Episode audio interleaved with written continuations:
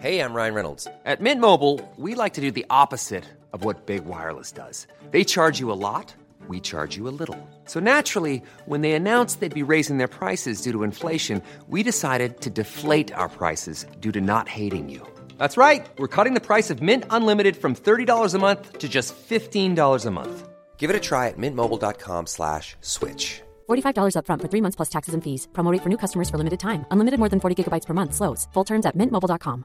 I'm Sandra, and I'm just the professional your small business was looking for. But you didn't hire me because you didn't use LinkedIn jobs. LinkedIn has professionals you can't find anywhere else, including those who aren't actively looking for a new job but might be open to the perfect role, like me. In a given month, over 70% of LinkedIn users don't visit other leading job sites. So if you're not looking on LinkedIn, you'll miss out on great candidates like Sandra. Start hiring professionals like a professional. Post your free job on linkedin.com/people today. Wow. Nice. Yeah. What you're hearing are the sounds of people everywhere putting on Bombas socks, underwear, and t-shirts made from absurdly soft materials that feel like plush clouds. Yeah, that plush. And the best part? For every item you purchase, Bombas donates another to someone facing homelessness. Bombas. Big comfort for everyone. Go to bombas.com slash ACAST and use code ACAST for 20% off your first purchase. That's bombas.com slash ACAST. Code ACAST. سلام. این 27 مین آلبومه.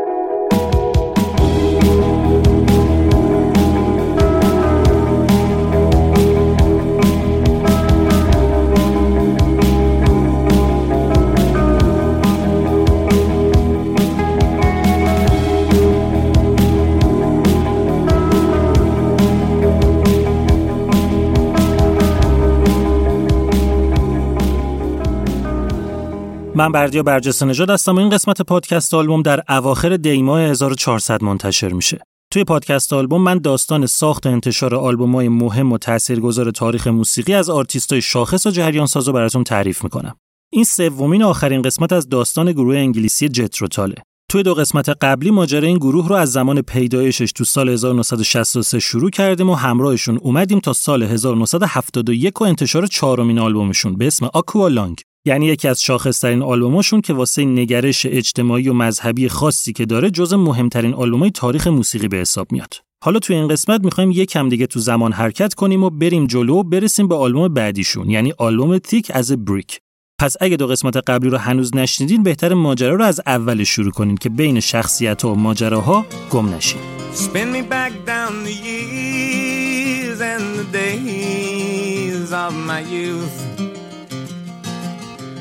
Draw the lace and black curtains and shut out the whole truth. Spin me down the long ages, let them sing the song.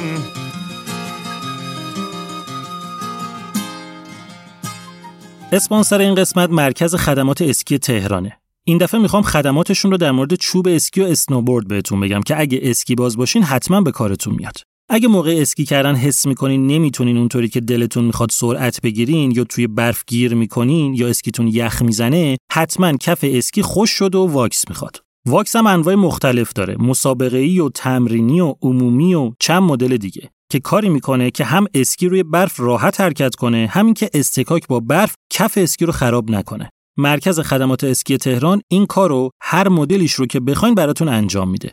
آلپاین و اسنوبورد و تورینگ و صحرانوردی و هر چیز دیگه که ممکنه لازمتون بشه. حالا اگه دیدین اسکی از زیر پاتون در میره یا نمی‌تونین ترمز کنین این یعنی چی؟ یعنی تیغه های اسکی کند و گرد شدن که باید تیزشون کنین. این کار رو هم براتون می‌کنن نه مثل خیلی جاها دستی که بزنن بدترش کنن نه با دستگاه مخصوص بعدم این که چون توی پیست احتمالش زیاده که از روی سنگ رد بشین و کف اسکی خط و خشی بشه اینا با مواد مخصوص همه خط و خشا رو ترمیم می‌کنن و اسکی رو صاف و سیقلی تحویلتون میدن. و در آخر این که اینا تو تابستونم به خواب تابستونی نمیرن و تمام سال فعالن و می‌تونین از خدماتشون استفاده کنین. مرکز خدمات اسکی تهران.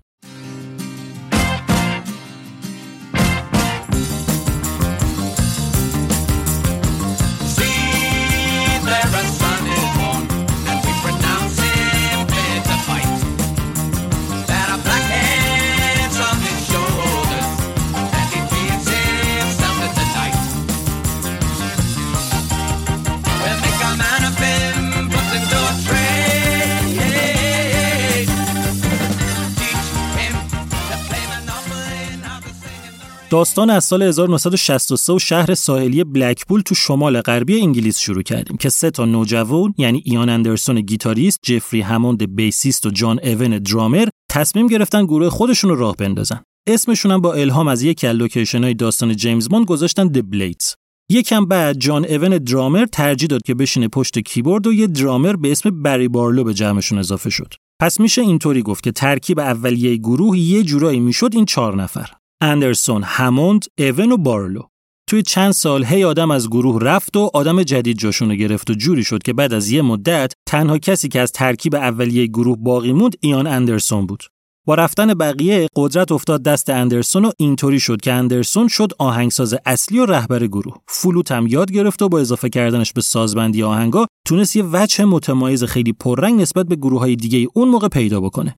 بعد از یه مدت گروه تونست بین جوانای اسمی واسه خودش دست و پا کنه و تونست توی بارای مختلف اجرا بذاره. اون اوایل کارشون رو با کاور کردن آهنگای آرتیستای بلوز شروع کردن اما بعد کم کم سبک خودشون رو پیدا کردن و کار رسید به اونجایی که دیگه فقط آهنگایی که اندرسون میساخت رو اجرا می‌کردن تو این مدت هم هی آدم اومد و رفت هی تعدادشون کم و زیاد شد هی اسمشون رو عوض کردن تا اینکه آخر سر رسیدن به یه ترکیب درست و یه اسم موندگار یعنی جتروتال جتروتال به چند دلیل گروه متفاوتی نسبت به همدوریای خودش بود. جدا از متفاوت بودن موسیقی و شیوه اجرا و مضمون آهنگاشون، یه تفاوت خیلی بزرگشون این بود که از مواد مخدر و عیاشی دور بودن و هیچ وقت دنبال حاشیه سازی نرفتن. تا حدی که بعدها توی دوران محبوبیت و شهرتشون یکی از اعضای کلیدی گروه رو به خاطر دختربازی و مصرف مواد از گروه اخراج کردن.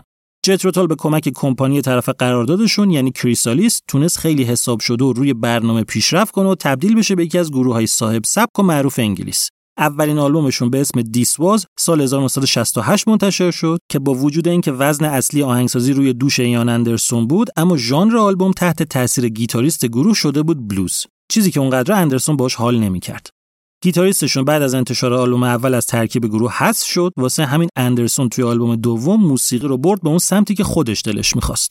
دومین آلبوم به اسم استنداپ سال 1969 منتشر شد. به فاصله کم هم آلبوم سومشون به اسم بنفیت تو سال 1970 به بازار اومد.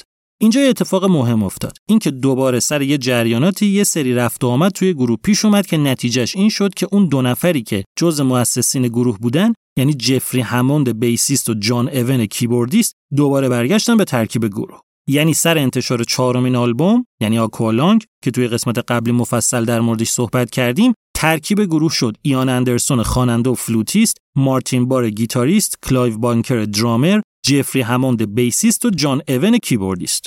حالا بریم ببینیم بعد از انتشار آلبوم چهارم چه اتفاقایی افتاد.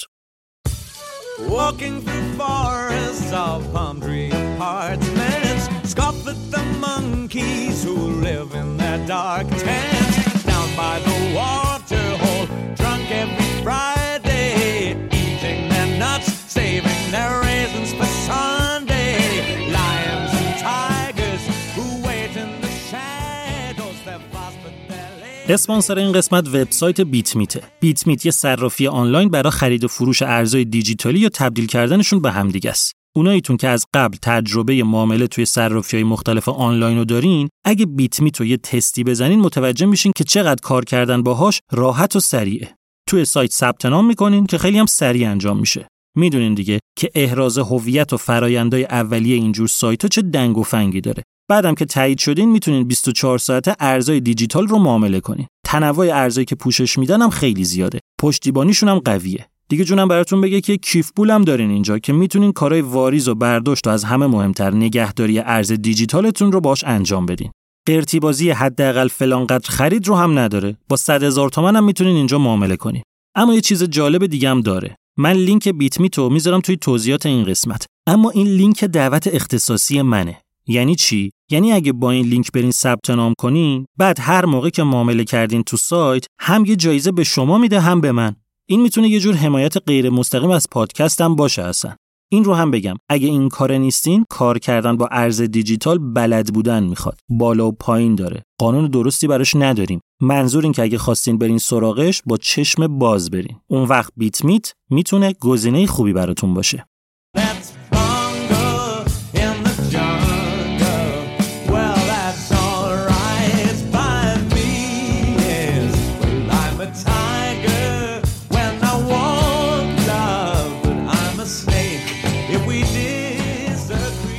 موفقیت آلبوم آکوالانگ عجیب و فراتر از تصور جتروتال بود.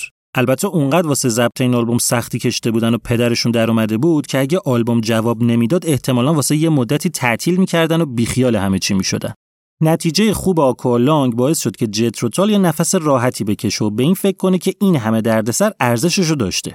ضبط این آلبوم همه رو مخصوصا ایان اندرسون رو داغون کرده بود. حالا قضیه چی بود؟ چند تا دلیل داشت. اول اینکه گفتم تو قسمت قبلی بهتون که اینا برای ضبط آلبوم رفتن تو استودیوی آیلند رکوردز. استودیو قبلا یه کلیسای قدیمی و داغون بود که تبدیلش کرده بودن به استودیو. با دو تا اتاق ضبط، با آکوستیک داغون، بدون هیچ امکانات درست و حسابی. کنسرت به حد کافی خستهشون کرده بود. حالا بعد به خاطر داغون بودن استودیو یه چیزی رو که قاعدتا ضبطش دو سه ساعت بیشتر نباید طول می‌کشید و توی یکی دو روز ضبط می‌کردن. واسه همین از نظر جسمی و روحی واقعا تحت فشار بودن. پس این شد مشکل اول.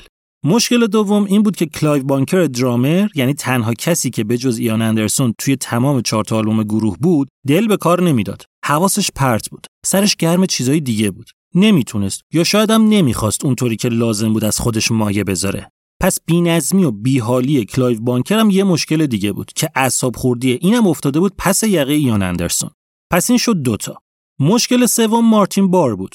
بار خیلی گیتاریست کار درستی بود. یعنی واقعا چند تا از بهترین guitar solo های تاریخ موسیقی واسه این آدمه. اما بارم بعضی جاها نمی‌تونست اون حسی که اندرسون می‌خواست رو بگیره. گفتم تو قسمت قبلی که سیستم اندرسون این بود که اگه گیتاریست نمی‌تونست یه سولو رو درست در بیاره تبدیلش می‌کرد به سولوی فلوت و خودش می‌زد. اما این همیشه جواب نمیده که. شما اگه کباب داشته باشی اگه نون نباشه می‌تونی با پلو بخوریش. اما دیگه اگه سالاد اولویه باشه غذات و نون نباشه نمی‌تونی بذاریش رو پلو که. حالا نیاین بگین شما اولویه با پلو می‌خورین خیلی هم خوب میشه ها. ما نمی‌خوریم. واسه همین اندرسون مجبور شد بعضی از سولوها رو خودش بزنه که خب اونقدرام راحت نبود با این کار. و اما مشکل چهارم. توی قسمت قبلی گفتم بهتون که وقتی جفری هماند bassist از جتروتال رفت که البته اون موقعی که رفت گروه هنوز اسمش جتروتال نبود رفت پی درس خوندن و نقاش شدن و اینجور چیزا و به کل موسیقی رو گذاشت تو کمد. حالا الان که برگشته بود نمی‌دونست که بیس گیتار رو باید دستش بگیره یا بشینه روش. به کل انگار یادش رفته بود ساز زدن چطوریه. اندرسون این وسط لای همه دردسرا و مسئولیتایی که به عنوان آهنگساز و نوازنده و خواننده و تهیه کننده و رهبر گروه داشت باید قبل از ضبط هر تیکه چند ساعت با هموند تمرین می‌کرد که بتونه یه صدای درستی از سازش در بیاره. هموند خنگ نبود. دست و مغزش کار می‌کرد. آدم باهوشی بود. می‌گرفت اندرسون ازش چی می‌خواد. می‌تونست بعد از چند بار ور رفتن اونی رو که باید بزنه رو بزنه. منتها نمی‌فهمید قضیت چه قراره. روح ماجرا رو نمی‌گرفت. ساز رو می‌زد. بعدم نمی‌زد. منتها روی حافظه می‌زد نه از روی حس. اندرسون هم حساس رو این چیزا مجبور بودن هی ضبط و تکرار کنن تا هموند اونی که اندرسون می‌خواست رو همونطوری بزنه که اندرسون می‌خواست. همه کسایی که با گروه کار می‌کردن و اونا رو میشناختن کریسالیس و اعضای گروه و حتی منتقدا این کار اندرسون رو خودکشی هنری می‌دونستن. می‌گفتن کسی که به جای آوردن یه نوازنده درست و حسابی و کاربلد به رفیق قدیمیش بیخود بی جهت اعتماد کرده محکوم به اینه که با کله بخوره زمین. اما اینا یه چیزی رو نمی‌دیدن. یه خصلت خیلی مهم تو اندرسون رو نفهمیده بودن. بذارین یه چیزی یادتون بیارم. خودتون الان متوجه میشین چی می‌خوام بگم. اون موقعی که اندرسون رفت پیش تری الیس manager و گفت باید یه نفر دیگه به گروه اضافه بشه که پیانو و کیبورد بزنه رو یادتونه. اندرسون اصلا به پشتوانه رفاقتش با جان ایون رفت سر این موضوع با تری الیس حرف زد. وقتی bassist قبلی گروه به خاطر عیاشیاش رفته بود رو مخ اندرسون به پشتوانه رفاقتش با جفری هموند طرف اخراج کرد. بله گرفتین نکته رو. اندرسون رفیق باز بود. آدم خوشگذرون و برنامه کنی نبود اما رفیق بود. شاید هر کس دیگه جاش بود این کارو نمی‌کرد. با خودش می‌گفت اینا موقعی که هیچی نبودیم و داشتیم زور می‌زدیم که یه چیزی بشیم ول کردن رفتن. حالا که من خودم گروه رو به اینجا رسوندم چرا باید موفقیتمو با اینو شریک بشم؟ اما اندرسون اینطوری فکر نمی‌کرد. اندرسون تا اونجایی که جا داشت و ممکن بود از اعتماد کردن به غریبه ها فرار می‌کرد و سعی می‌کرد هر سوراخی که توی جتروتال درست میشه رو با یکی از رفقایی که اتفاقا قبلا باشون کار کرده بود پر کنه. اندرسون با اعضای گروهش هیچ وقت معاشرت خاصی نداشت. بهشون به چشم همکار نگاه می‌کرد نه رفیق. واسه همین از اینکه بتونه با رفیقاش همکار بشه استقبال می‌کرد. همین انتخاب دوستاش باعث می‌شد که سر این قضیه احساس مسئولیت کنه و خیلی فشار روش باشه. حالا همه اینا رو بذاریم کنار اینکه جتروتال باید تا یه زمان مشخصی ضبط و تموم می‌کرد که بتونه طبق برنامه تور جدیدی که براش برنامه‌ریزی کرده بودن رو شروع کنه. حالا به هر حال هر چی که بود و هر سختی که کشیدن آکوالانگ منتشر شد و موفقیتش محبوبیت و شهرت گروه رو چسبوند به سقف.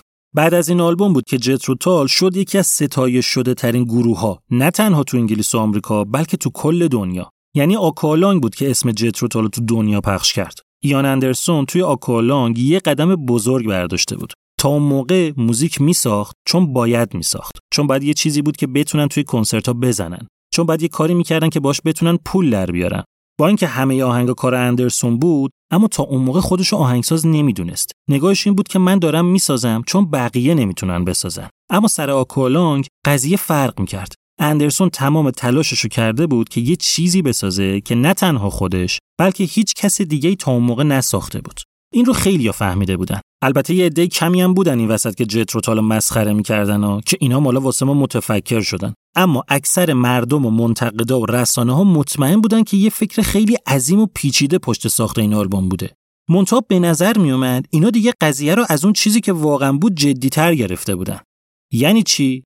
یعنی اینکه از نظر خیلیا آکوالانگ یه ساختار کاملا حساب شده و مشخص داشت که اونو تبدیل کرده بود به یک concept album.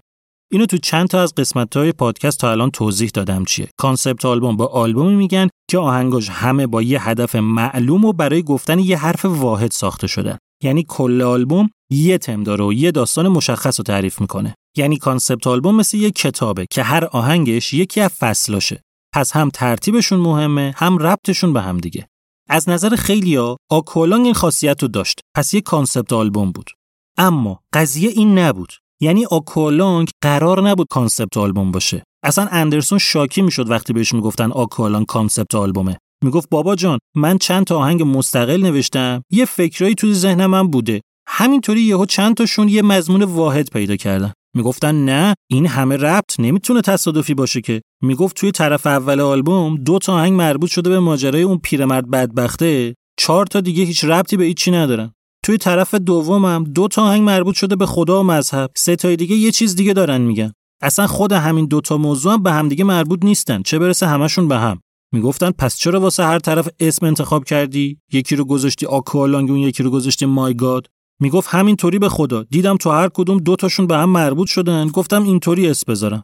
گفتن اگه concept album نیست پس اون متنی که پشت جلد نوشتی چیه ماجراش؟ مگه نمی‌خوای باش بگی که آلبوم در مورد خداست؟ می‌گفت بابا جان چه زبون نفهمایی هستین شما؟ وقتی شما می‌خوای کادوی کریسمس رو هم بسته بندی کنی یه کاغذ خوشگل انتخاب می‌کنی و یه روبان قشنگ پاپیون می‌کنی روش. منم خواستم یه چیز باحال بنویسم پشت آلبوم. ایدهشم توی یه هتل تو آمریکا به ذهنم رسید.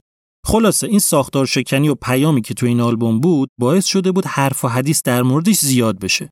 البته که می‌تونید خودتون حدس بزنین حتما. آلبوم مخالفم کم نداشت و مخصوصا به خاطر فاز ضد مذهبی چند تا از آهنگاش کلیساها و مدرسه های کاتولیک رو حسابی شاکی کرده بود. تو قسمت قبلی خیلی در موردش حرف زدیم اما یه اشاره بکنم که مهمه.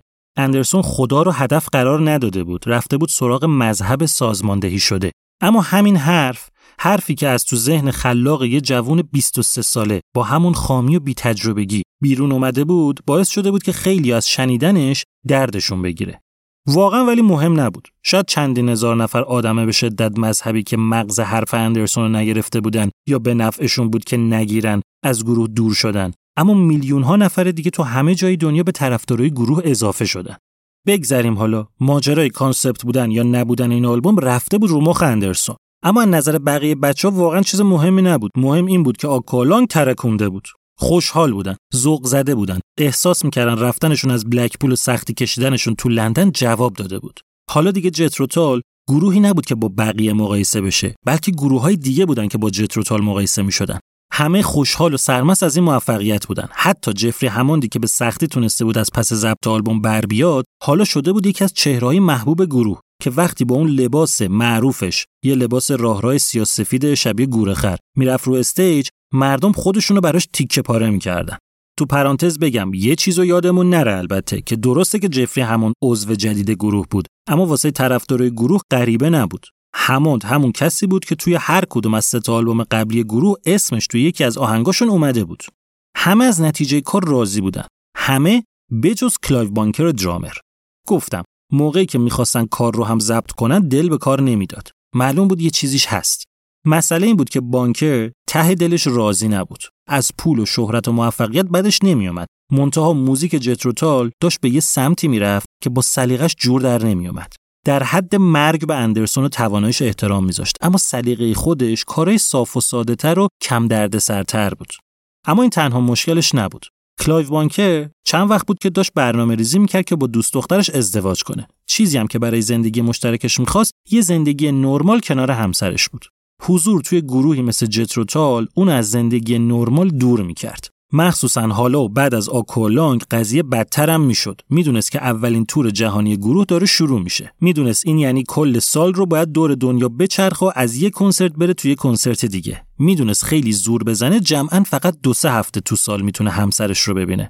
تازه یه مشکل جدیدم پیش اومده بود. اینکه یه زمزمه هایی میومد که گروه به مشکل مالیاتی خورد و بعد جمع کنه واسه یه مدت نامعلوم پاشه بره سوئیس زندگی کنه.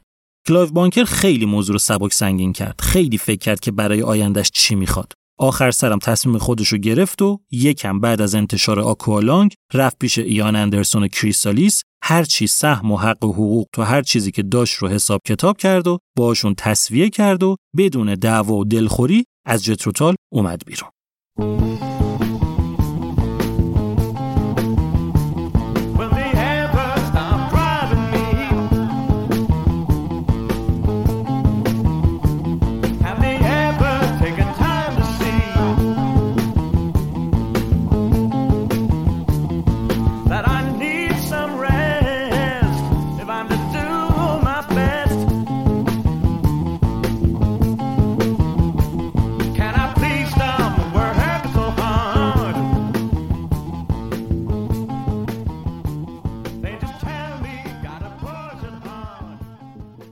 پس با رفتن کلایو بانکر گروه شد بدون درامر. کمتر از دو ماه از انتشار آلبوم آکوالانگ گذشته بود و تور جهانیشون نزدیک بود و خیلی سریع باید یه فکری واسه این موضوع می‌کردن. گروه قطعا یه درامر جدید می‌خواست تا کار زمین نمونه. شروع کردن گشتن. گفتن فعلا با نوازنده های جلسه ای کار رو می‌بریم جلو این چند تا دونه اجرایی که تو انگلیس داریم و ردیف می‌کنیم تا اونی که می‌خوایم و پیدا کنیم. حالا همینجا برای چند لحظه جتروتال رو رها می‌کنیم و برمیگردیم یه سر ولایت. بریم بلکپول بریم توی یه خونه که واسه یه بچه پولدار بود که اون موقع تلویزیون رنگی داشت به تاریخ 8 می 1971 یعنی یه روز خیلی مهم که کل مردم انگلیس نشسته بودن پای تلویزیون تا فینال جام حذفی فوتبال بین دو تا تیم آرسنال و لیورپول رو ببینن. اون موقع تو هر خونه ای نمی‌تونستی تلویزیون رنگی پیدا کنی. واقعا گرون بود. قیمتش بود 290 پوند که به پول الان میشه حدود 4300 پوند. واسه همین هر کی تلویزیون رنگی داشت خونش می‌شد پاتوق. خونه این پسرم اون روز تا خرتناق آدم جمع شده بود. پرده رو کشیده بودن آبجوها رو گرفته بودن دستشون دخترها رو پیچونده بودن که بشینن اکیپی بازی فینال رو توی تلویزیون رنگی ببینن. یکی از کسایی که توی این خونه شیش دنگ نشسته بود پای تلویزیون یکی بود که ما میشناسیمش. بری بارلو درامر قدیمی گروه. یادتون بندازم موقعی که جان اون تصمیم گرفت که دیگه درامر نباشه و کیبورد بزنه بری بارلو اومد جاش نشست پشت drums. که بعد وقتی گروه از بلکپول زد بیرون و رفت لندن گفت دلم برای دوست دخترم تنگ شده می‌خوام برگردم بلکپول. بازی خیلی حساس بود. صدای تلویزیون بلند اینام نیمخیز جلوش با هر شوتی که اونا می‌کردن اینام اربده میکشتن. یهو یکیشون برگشت گفت شنیدین؟ گفتن چیو؟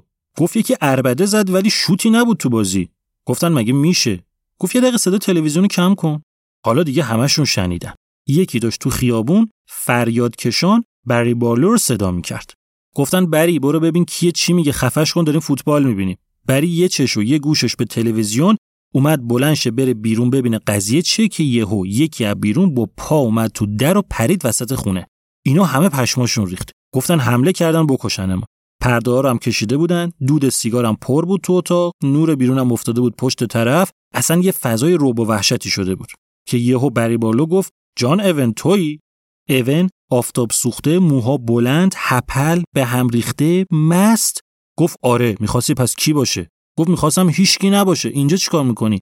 گفت اومدیم قرار چند تا کوسه تو بلکپول داشته باشیم تو چه غلطی می‌کنی اینجا؟ گفت دارم فوتبال می‌بینم. گفت ول کنین عوضی ها رو خاک بر سرت کنن. قاطی یه مش احمق نشستی فوتبال ببینی که چی بشه. دیدن این مسته گفتن سر به سرش نذاریم یه وقت دیوونه بازی در نیاره. بارلو تا اومد بگه ایان می‌دونه مسرا افتادی اربده کشی می‌کنی تو خیابون که یهو جانون اومد جلو یقشو گرفت و کشیدش از خونه بیرون. انگار مثلا بارلو بچه دوازده ساله است باباش اومده دیده با رفیقاش دارن یواشکی غلطی می‌کنه. بارلو گفت چت جان؟ جان جان ول کن دارم فینالو می‌بینم. جای حساسشه. جانون گفت اوکی ردیفه. بیا بریم خونه مامان من اونجا میشینیم فوتبال می‌بینیم. بارلو گفت باشه بذار برم کفشام بپوشم میام. گفت نمی‌خواد زمین تمیزه بعدم می‌گیری ازشون. هیچی دیگه؟ جان اون بری بارلو رو پرت کرد تو ماشین و بارلو غمگین از اینکه فرصت طلای دیدن فینال توی تلویزیون بزرگ رنگی رو از دست داده و باید بره پیش مامان جان اون و بقیه بازی رو توی تلویزیون سیاسفید کوچیک تماشا کنه. رسیدن خونه و بارلو سری دوی تلویزیون رو روشن کرد و نشست جلوش. خیلی رنگ لباسا رو نمی‌تونست تشخیص بده. هی سعی می‌کرد تمرکز کنه. جانون نمیذاشت. نشسته بود کنارش یه بن ور می‌زد. بری گوش نمی‌کرد ولی حواسش اصلا یه جای دیگه بود که یهو یه جمله از دهن جان اون اومد بیرون که گوشای بری بارلو تیز شد. اون گفت آره خلاصه این حرفا و اینطوری شد و اونجوری شد و آها راستی کلایو بانکر هم گروه رفت و الان درامر نداریم. بری بارلو یهو برگشت نگاش کرد. جان اون گفت ببین راستی می‌خوای پاشو بیا دوباره تو بشو درامر ما. بارلو کلا فوتبال یادش رفت. همینجوری زل زده بود به جان اون. گفت الان مستی یا چی؟ گفت مست که هستم ولی یا چی؟ گفت خودت میگی یا ایان می‌دونه؟ گفت خودم میگم اما ایان 100 درصد قبول می‌کنه. کلا اون فازش اینه که با آشنا کار کنه. تو هم که آشنایی. گفت تا کی وقت دارم جواب بدم؟ گفت تا وقتی فوتبال تموم بشه و از خونه مامان من بیرون. تورمون داره شروع میشه. وقت نیست نازتو بکشیم. گفت من فکر کنم فقط آلبوم اولتون رو دارم و گفت اشکال نداره. میریم الان ستای دیگر رو هم می‌خریم. گوش میدی فضا دستت میاد. و اینطوری شد که یار قدیمی گروه بله رو داد و ایانم از خدا خواسته قبول کرد و بری بارلو به عنوان درامر جدید به ترکیب جتروتال اضافه شد. خیلی جالبه این موضوع. فکر کنم تا حالا همچین اتفاقی واسه هیچ گروهی نیفتاده باشه که چهار نفر یه گروه رو با هم شروع کنن بعد همه پراکنده بشن بعد از انتشار چهار تا آلبوم یه طوری بشه که دوباره همون چهار تا دور هم جمع بشن. پس ترکیب گروه شد. ایان اندرسون خواننده و فلوتیست جفری هموند bassist بری بارلو درامر جان اون keyboardist به اضافه مارتین بار گیتاریست. قضیه برای بارلو سنگین و در عین حال هیجان انگیز بود. سنگین بود چون باید خودش رو به بقیه میرسوند که آماده بشن برای تور بعدیشون. هیجان انگیز بود به خاطر اینکه بعد از ها قرار بود از روتین هر روز سر کار رفتن در بیاد و با ساز زدن پول در بیاره. بارلو اونقدر تمرین کرد که تونست با گروه مچ بشه. وقتی تورشون شروع شد چیزی که می‌دید و باور نمی‌کرد. ده ها هزار آدم از سر و هم بالا می‌رفتن تا اجرای جتروتال رو ببینن. اونم چه کنسرتایی. جتروتال از همون موقع تا همین الان به عنوان یکی از بزرگترین گروه هایی که آدما رو به کنسرت میکشونه و اجراهای بی‌نظیر داره شناخته میشه. مخصوصا اینکه شهرت آکوالانگ یه کاری کرده بود که هر جا و هر طور که کنسرت میذاشتن تا خرخره آدم میومد همین موقع بود که کریسالیس به اندرسون گفت که بیا بشین بعد در مورد یه موضوعی با هم حرف بزنیم. کریسالیس گفت آقا چه خبرا؟ گفت سلامتی. شما چه خبرا؟ گفت مام سلامتی. جدید مدید چی ساختی؟ اندرسون گفت هیچی هنوز. یه چیزای قبل دارم اما جدید نساختم چیزی. گفت مگه میشه؟ تو همینطوری نشستی آهنگ جدید ازت میریزه. گفت ذهنم درگیره. یه ایده دارم که دارم رون کار می‌کنم. کریسالیس گفت چیه ایدت گفت بذار به نتیجه که رسیدم میگم به همتون. گفت آهان اوکی حله. گفت همین؟ من کشوندی اینجا همینو بگی؟ گفت نه ببین ایان جان می‌دونی خودت که شما الان دارین دور دنیا میچرخین. از انگلیس دورین. تنور و این حرفا رو می‌دونی خودت دیگه. گفت تنور چیه؟ گفت تنور سرد میشه. تا داغه بعد یه چیز دیگه بچسبونیم به مخاطب. اندرسون گفت من یه بار گفتم بهتون نمی‌خوام هی تکرار کنم. من دیگه non-album single کار نمی‌کنم. گفت نه اونو که گفتی یه بار. ما هم قبول کردیم. بیا الان یه EP بدیم بیرون. EP رو قبلا گفتم چیه یعنی extended play به یه مجموعه که از آلبوم کوچیک‌تره اما از single album بزرگتره میگن EP اندرسون قبول کرد بالاخره داغ موندن تنور واسه اونم مهم بود پس اواخر ماه می بود که جتروتال رفت تو استودیو تا 5 تا track برای اولین EP شون ضبط کنه. این می‌شد اولین حضور بری بارلو توی استودیو در کنار گروه. کار ضبط که تموم شد گروه دوباره مشغول کنسرت ها شد و این ای پی به اسم Life is a Long Song نوامبر سال 1971 فقط توی انگلیس منتشر شد. When and you take stock of the new day And you hear your voice croak as you choke on what you need to say. Well, don't you fret, don't you fear. I will give good cheer. Life's a long song. Life's a long song. Life's a long song. این ایپی هم خوب جواب داد. انجام وظیفه کرد. قشنگ تونست اسم جتروتال رو توی رسانه ها و رادیوها همچنان زنده نگه داره و بشه رتبه هشتم چارت انگلیس. دیگه بهتر از این نمی‌شد واقعا. همه چیز داشت منظم و مرتب و عالی می‌رفت جلو. تا اینکه یه روز ایان اندرسون اعلام جلسه کرد. همه جمع شدن. اعضای گروه و بچه های کریستالیس و هر کسی که به کار اینا مربوط بود. یه حدسایی می‌زدن اما کسی نمی‌دونست دقیقا اندرسون چی قراره بگه. دیده بودن که چند وقته به جای اینکه بشین آهنگ بنویسه فقط فکر می‌کنه. ازش که میپرسیدن خب واسه آلبوم بعدی باید چیکار کنیم می‌گفت حالا بذارین بعدا بهتون میگم. حالا به نظر میومد که اندرسون همه رو جمع کرده تا در مورد همین موضوع باشون حرف بزنه. خلاصه همه اومدن و جمع شدن و منتظر نشستن تا ببینن قضیه چیه. اما اندرسون ساکت بود. اینا هی به هم نگاه می‌کردن که این چرا چیزی نمیگه. اما صدا از اندرسون در نمیومد. بهشون نگاه هم نمی‌کرد. قیافش یه طوری بود که انگار می‌خواد حرفشو حسابی مزه مزه کنه و کلماتو اول بچینه بعد دهن باز کنه. بالاخره اندرسون یه نفس عمیق کشید و گفت آماده بشین که می‌خوایم کار روی آلبوم بعدی رو شروع کنیم. همه دست زدن و هورا کشیدن و ایول گفتن و واسه هم کله تکون دادن که یهو اندرسون برگشت یه چیزی گفت که همه خشکشون زد. گفت قرار جاه طلبانه ترین آلبوممون تا الان شاید هم تا همیشه رو بسازیم. یه concept album که می‌خوام بشه مادر همه concept album های جهان. یه آلبوم که قرار فقط و فقط یه آهنگ داشته باشه. صدا از کسی در نمیومد.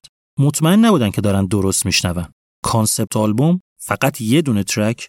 یه آلبوم فقط با یه track؟ میشه مگه؟ همینطور خیره مونده بودن به اندرسون.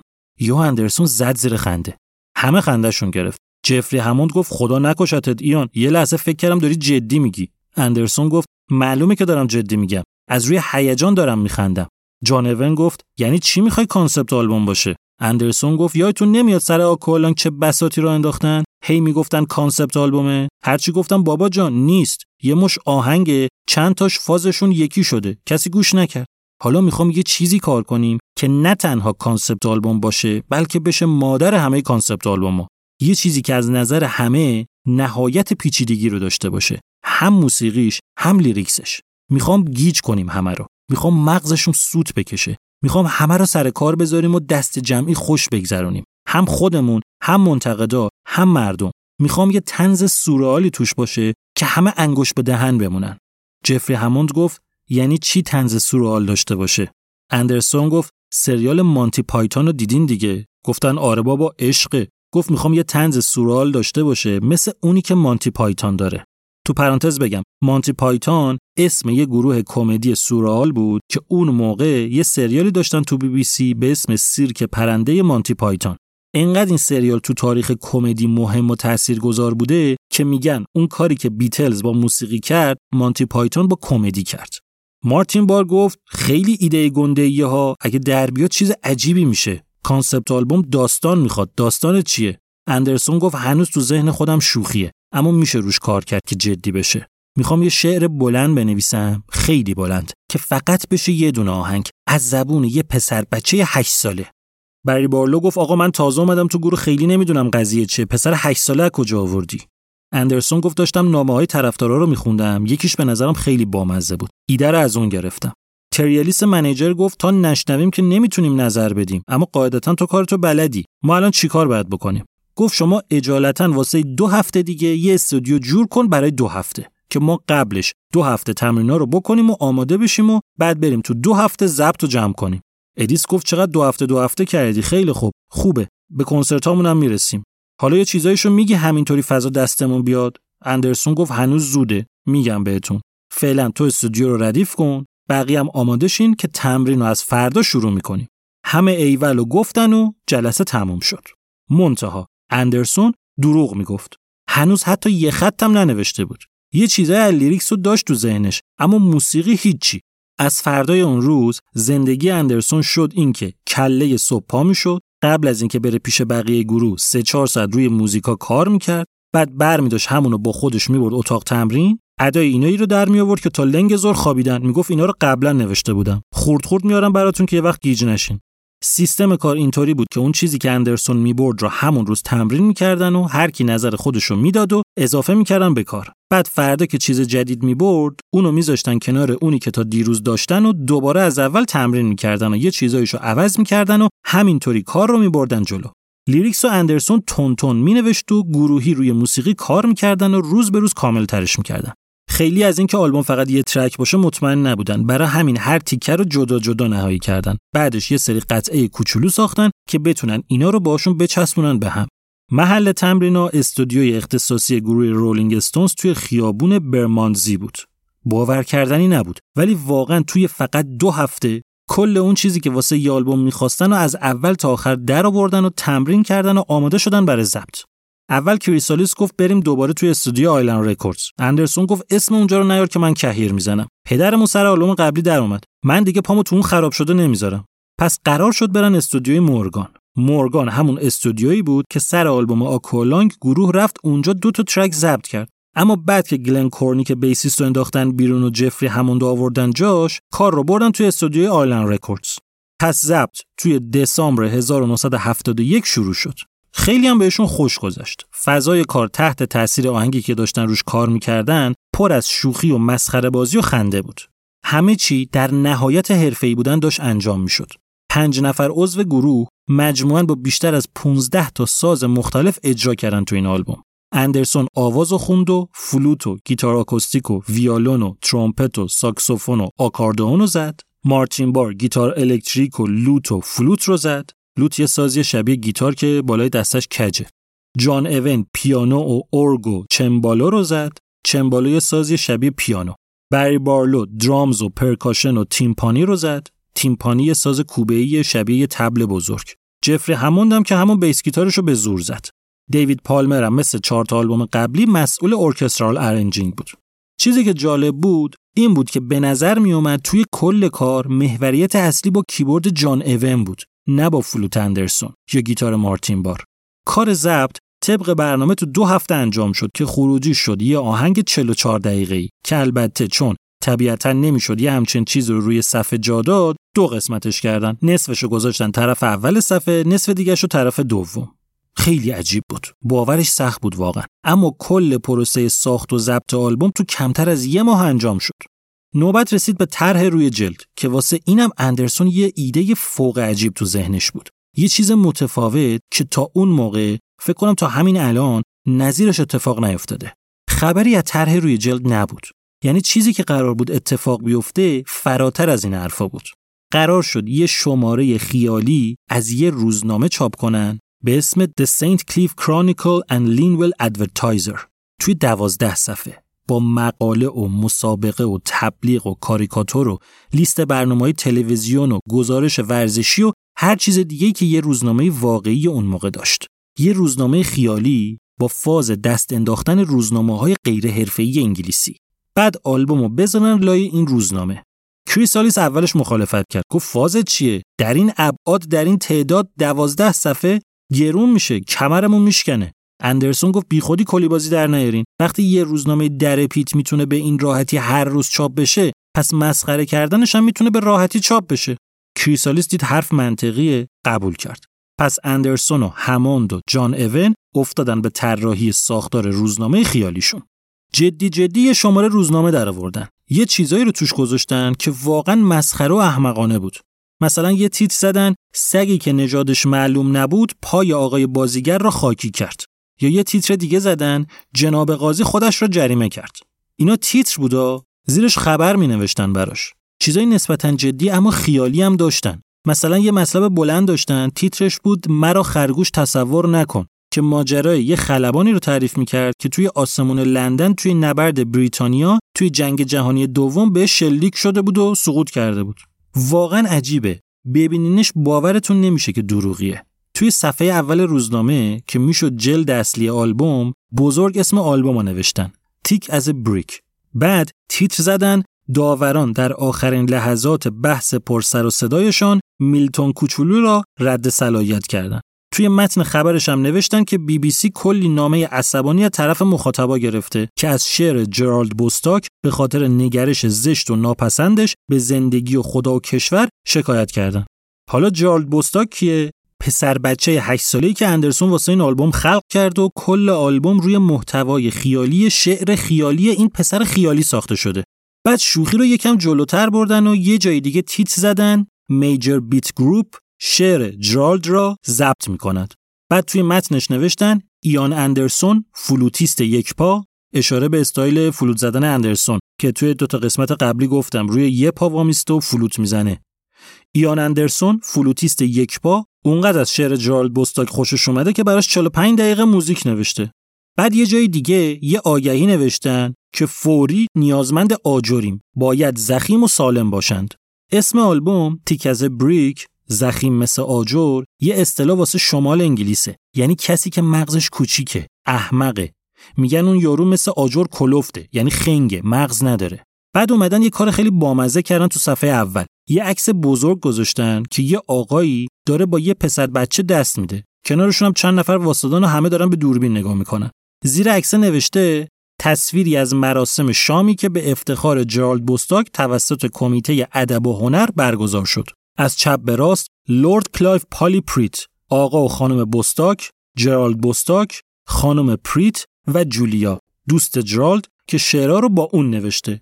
یعنی واقعا باید ورق به ورق این شبه روزنامه رو ببینین. همه چی خالی بندیه عکسا و اسم و ماجراها همشون چاخانه. چه ذهنی داشتن واسه این همه تخیل و خلاقیت سر درست کردن کاور یا آلبوم موسیقی؟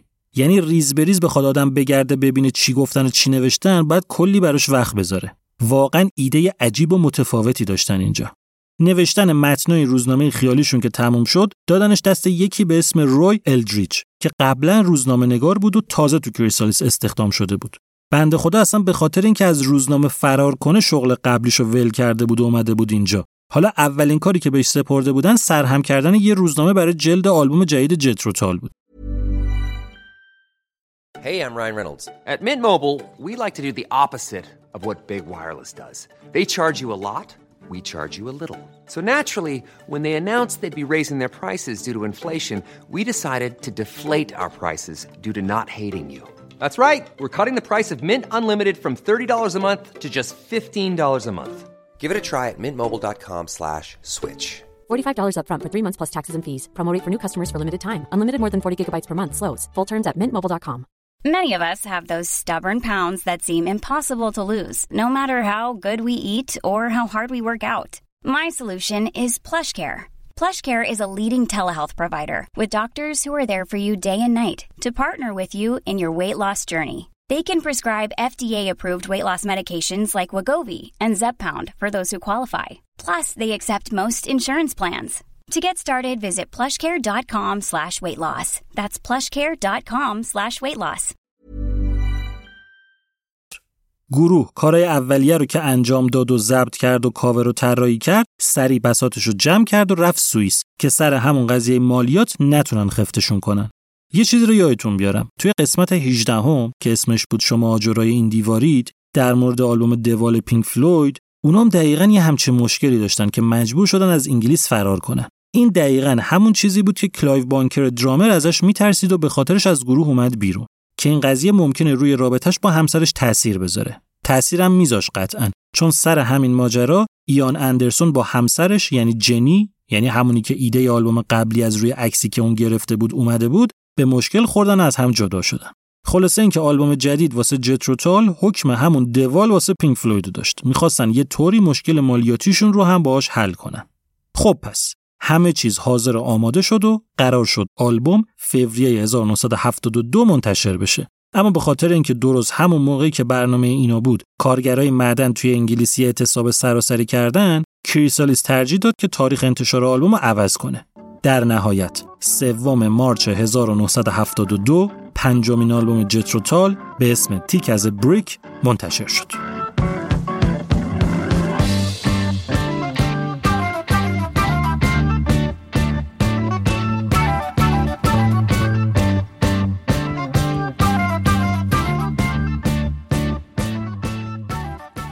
Thick as a Brick همه رو حیرت زده کرد. یه چیزی بود که تا حالا نظیرش رو کسی نشنیده بود. Jethro Tull برای اولین بار کامل و بدون دخالت هر ژانر دیگه ای رفته بود سراغ موسیقی progressive rock و چیزی ساخته بود که progressive rock های گنده زمان خودش رو هم متعجب کرده بود. این رو هم بگم Pink Floyd ی که اینقدر الان برای ما گنده است اون موقع جز کوچولوهای شبه progressive به حساب می اومد هنوز چند ماه مونده بود که آلبوم ششمش یعنی Meddle رو منتشر کنه و دو سال مونده بود تا آلبوم Dark Side of the Moon گنده های progressive rock اون موقع Genesis بود Yes بود Emerson, Lake & Palmer بود Curved Air بود. اتفاقا اندرسون همینا رو سوژه کرده بود. می‌گفت که این آلبوم در کنار همه چیزایی که هست یه شوخی هم هست. شوخی با آلبومای اخیر Yes و Emerson, Lake & Palmer. یعنی انگار که اندرسون concept آلبومای اونا رو برداشته باشه یه کاریکاتور از روشون کشیده باشه. معنای واقعی progressive رو واقعا میشه تو این آلبوم Jethro Tull درک کرد. lyrics این آلبوم خلاقانه، عجیب، پر از مفهوم و پر از طنز و استعاره و گوشه کنایه است. اصلا یه شاهکار ادبی به حساب میاد. تک تک سازا هوشمندانه و بجا، سولوها بی‌نظیر و استثنایی غافلگیری توی آلبوم شنونده رو مسحور می‌کنه. بارها تمپو عوض میشه، بارها time signature تغییر می‌کنه. پیچیدگی کار اونقدر زیاده که اگه بگن این رو توی یه سال ساختن بازم باورش سخته چه برسه به اینکه بدونیم شروع ساخت تا پایان ضبط توی کمتر از یه ماه بوده. آلبوم تیک از بریک با این ساختار خاصش به نظر نمیومد که بتونه اونقدر از نظر فروش موفق ظاهر بشه. حتی کریسالیس هم زیاد بهش خوشبین نبود. می‌گفت فقط چند نفر میان یه آلبوم تا این حد متفاوت رو می‌خرن که فقط یه دونه آهنگ 44 دقیقه ای توشه. یه چیزم تو پرانتز بگم. این دومین دفعه تو تاریخ موسیقی بود که یه همچین اتفاقی میافتاد. یعنی قبل از تیک از بریک جتروتال یه گروه دیگه یه ترک بلند ساخته بود که نصفش افتاده بود یه طرف صفحه نصف دیگهش یه طرف دیگه. اولین بار گروه Canned Heat توی صفحه دوم آلبوم Living the Blues واسه سال 1968 این کار کرده بود. آلبومشون double album بود. صفحه دوم اسمش بود Refried Boogie که یه track 41 دقیقه ای داشت. حالا سر Jethro Tull قضیه خیلی جالب شده بود که یه گروه انگلیسی با فقط یه track بتونه بشه رتبه اول چارت آلبوما تو آمریکا. Thick as a Brick با اینکه یه دونه آهنگه اما از نظر فرم و ساختار می‌تونیم به هشت بخش تقسیمش کنیم. هر بخش توش هم vocal داره هم instrumental. یعنی توی هر بخش هم آواز خونده میشه هم قسمت های مفصل بدون کلام داره. اما مهم اینه که هر دوتاش یعنی هم lyrics و هم موسیقی واقعا شاهکارن. lyrics به قدری قوی و محکم و جون داره که بعد از انتشار این آلبوم کلی کلمه و ترکیب جدید به جدولای کلمات متقاطع روزنامه های انگلیس اضافه شده. موسیقی به قدری حیرت انگیزه که آدم گم میشه توی اصوات و فضاسازی و فراز و فرود و تغییر time signature و تمپو و هر چیز دیگه که چطوری قطعات آهنگ به هم چسبیدن که بدون اینکه پیوندشون مصنوعی از در بیاد اینطوری با هم چفت شدن که چقدر زیبا ملودیاشون فرق می‌کنه اما ذاتشون با هم یکیه. یه چیز بامزه بگم. یه کار جالبم کردن. اینکه این آلبوم credit شده به دو نفر. ایان اندرسون که خب طبیعیه نفر دوم جرالد بوستاکه. یعنی کاراکتر خیالی ما که یه پسر 8 ساله است که مثلا lyrics رو نوشته 50 درصد سهم آهنگا واسه اونه. جالب‌ترش اینه که خیلی از آدما واقعا باور کرده بودن که همچین آدمی وجود داره و داشتن دنبالش میگشتن. بعد از انتشار آلبوم گروه با یه چالش خیلی مهم و حیاتی هم درگیر بود. اینکه حالا این یه دونه track ی که 44 دقیقه است و چطوری باید توی کنسرتاشون اجرا کنن؟ با تغییر مدام tempo time signature و ملودی و سازبندی واقعا اجرا کردن همچین چیزی سخت بود. پس گروه یه تور ویژه واسه این آلبوم ترتیب داد که بیشتر شبیه یه performance بود تا کنسرت. کاری کردن که مدت زمان اجرای همین یه track 44 دقیقه‌ای تقریبا شد یه ساعت. کلی بهش act اضافه کردن که از حالت یک کنسرت موسیقی تبدیلش کنن به یه شو. شروع اجرا اینطوری بود که 5 تا پیرمرد خسته آروم می اومدن رو stage که مثلا سازا رو چک کنن. بعد یهو لباساشون رو در می آوردن و معلوم می‌شد که 5 نفر عضو گروهن. یه جایی از اجرا مارتین بار به جای اندرسون فلوت اصلی رو می‌زد چون اندرسون بعد روش آواز می‌خوند. وسط اجرا یهو تلفن زنگ می‌خورد. اندرسون کل گروه رو نگه میداشت که تلفن رو جواب بده. بعد انگار هیچ اتفاقی نیفتاده دوباره بقیه آهنگو می‌زدن. یکی میومد رو استیج سر تا پا خیس با لباس قواسی آلبوم آکوالانگو به مردم معرفی می‌کرد. جان اون روزنامه برمی داشت اخبار هواشناسی رو می‌خوند. یه توالت سرپایی گذاشته بودن کنار پیانوی جان اون تو اجراها مثلا ازش استفاده می‌کرد. با کلک های این مدلی کاری کردن که اجرا وسطش هی قطع بشه که مجبور نباشن کل آلبوم رو یه تک اجرا کنن. اجراها بد شروع شد. دستشون نیامده بود چیکار می‌خوام بکنن. هنوز شوخی های اضافیشون پخته نبود. اما بعد از چند اجرا وقتی افتادن رو قلتک دیگه شاهکار کردن. هرچند بعضی جاها اصلا نمی‌گرفتن قضیه چیه. بدترینش کنسرت ژاپنشون بود. نه تنها ژاپنیا به این شوخی‌ها نمیخندیدن بلکه اصلا متوجه نمی‌شدن اینا دارن با چی شوخی می‌کنن. اصلا درک اون اتفاقی که توی تیک از بریک میفته خیلی به این برمیگرده که آدم بتونه فضای اوایل دهه هفتاد و محبوبیت سریال مانتی پایتون رو درک کنه. اندرسون اومده بود با تم Monty Python موسیقی پر ادعای راک و منتقدا و حتی خود گروه رو به بازی گرفته بود. اندرسون توی lyrics آلبوم قبلی یعنی Aqualung شاهکار کرده بود. توی قسمت قبلی در موردش خیلی حرف زدیم. اما Aqualung سرراست بود. معلوم بود چی می‌خواد بگه. شاید بعضی جا حرفشو پیچیده زده بود اما منظورش مشخص بود. اینجا ولی قضیه فرق می‌کرد. یه بخش طنزآمیز ماجرا همین بود که واقعا خیلی از حرفاشو نمیشه فهمید. میشه تحلیل کرد و حدس زد اما به خاطر ساختاری که داره نمیشه از هیچ کدوم مطمئن بود. اندرسون هم از اون آرتیستاست که هیچ وقت دوست نداشته در مورد lyrics آهنگاش توضیح بده. برای همین بعضی از چیزای این آلبوم همچنان واسه خیلی مبهم مونده. تم کلی lyrics داره از جامعه انتقاد می‌کنه. اینکه جامعه ذات جوونا رو نابود می‌کنه و اونا رو تو خودش حل می‌کنه و تبدیلشون می‌کنه به بخشی از سیستم مریضی که بهش حاکمه. نکته اینه که این concept آلبوم رو نباید مثل یه قصه گوش کرد. از این خبرها نیست. یه تم مشخص وجود داره اما چیزی نیست که بشه بهش گفت داستان. خب بریم دیگه سراغ آهنگمون. اینم بگم که قضیه اینجا با قسمت های قبلی پادکست فرق می‌کنه. دیگه نمی‌تونم بگم آلبوم با فلان track شروع میشه چون فقط یه دونه track داریم اینجا. با همدیگه تو زمان میریم جلو تا به تهش برسیم. تمرکزمون رو هم می‌ذاریم روی lyrics و سعی می‌کنیم بفهمیم اندرسون چی می‌خواسته بگه. من یه شبه ترجمه از lyrics رو هم میگم بهتون اما قطعا نمی‌تونه حق مطلب رو ادا بکنه. چون کلا ترجمه از انگلیسی به فارسی ممکنه خیلی از چیزا رو اونطوری که باید و شاید نشون نده. آهنگو میشه به هشت قسمت تقسیم کرد. ما همینطوری میریم جلو بعد میریم تو بخش بعدی. آهنگ با نوای دلانگیز گیتار آکوستیک و همراهی فلوت شروع میشه. intro ی آهنگ طولانی نیست. اندرسون صاف میره سر اصل مطلب. آهنگ یه فضای کلاسیک فولک سرخوش و خوبی داره. اندرسون شروع می‌کنه به خوندن. یه تمسخر خاصی توی خوندنشه. انگار که داره مخاطبش رو دست میندازه. حتی یه جاش یه پوزخند خیلی واضح هم می‌زنه. میگه که برایم مهم نیست که این آهنگ را گوش کنی یا نه. کلام من نجواست اما کر بودن تو مثل یک فریاد است. من می‌توانم کاری کنم که حرفم را حس کنی اما نمی‌توانم مجبورت کنم که آن را بفهمی. اسپرمای تو در لوله فاضلاب است و عشقت در سینک دستشویی. روی زمین میتازی و حیواناتت را معامله می‌کنی. مردان خردمند نمی‌دانند که احمق بودن چه حسی دارد. Really don't mind if you sit this one out. My words but a whisper, your deafness a shout. I may make you feel, but I can't make you think. Your sperm's in the gutter, your love's in sink. So you ride yourselves over the fields and you make all your animal deals, and your wise men don't know how it feels to be thick as a brick. اندرسون داره مخاطب مدرن موسیقی مدرن رو دست میندازه. داره نفهمیدنش رو مسخره می‌کنه. داره قدرت درکش رو زیر سوال می‌بره. میگه درسته که موسیقی با روح در ارتباطه اما شنونده ها نسبت به محتوای هنری و فلسفی گوششون کره و متوجهش نمیشن. میگه من حرفمو دارم دم گوش تو زمزمه می‌کنم اما کر بودن تو اونقدر بلنده که نمی‌ذاره صدام رو بشنوی. میگه کر بودنت فریاد می‌زنه یعنی تابلوه یعنی واضحه.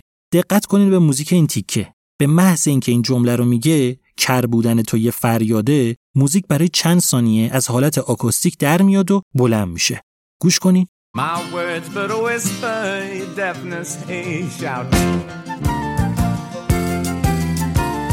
I may make you feel, but I can't make you think. اندرسون مدل گوش کردن موسیقی مخاطب رو تشبیه کرده به خود ارزایی. منظورش اینه که وقتی مخاطب موسیقی رو گوش می‌کنه باهاش ارتباط نمی‌گیره. نمی‌تونه باهاش وارد رابطه بشه که از وصل شدن بهش یه فکر و ایده جدید خلق بشه. واسه همین برای اینکه بتونه ازش لذت ببره با توهم خودش مشغوله. این حرفش می‌تونه یه تیکه خیلی درشت و گنده به تیتر یکی از روزنامه باشه که وقتی آلبوم قبلی یعنی آکوالانگ منتشر شد تیتر زده بود با تمسخر. که خدای من حالا اندرسون می‌خواد که ما فکر کنیم.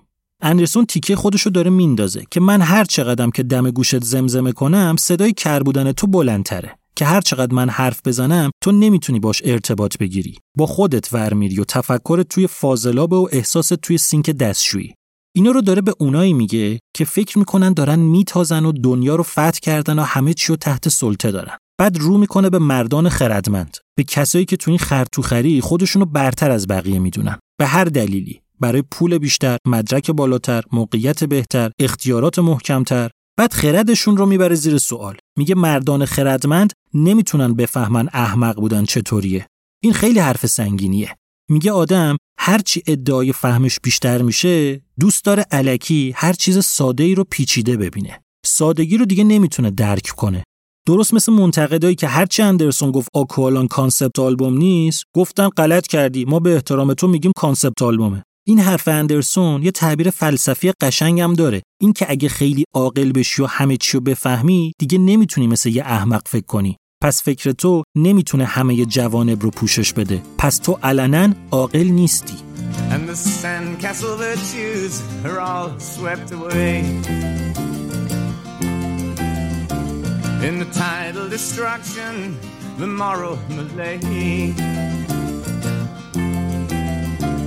The elastic retreat strings the close of play.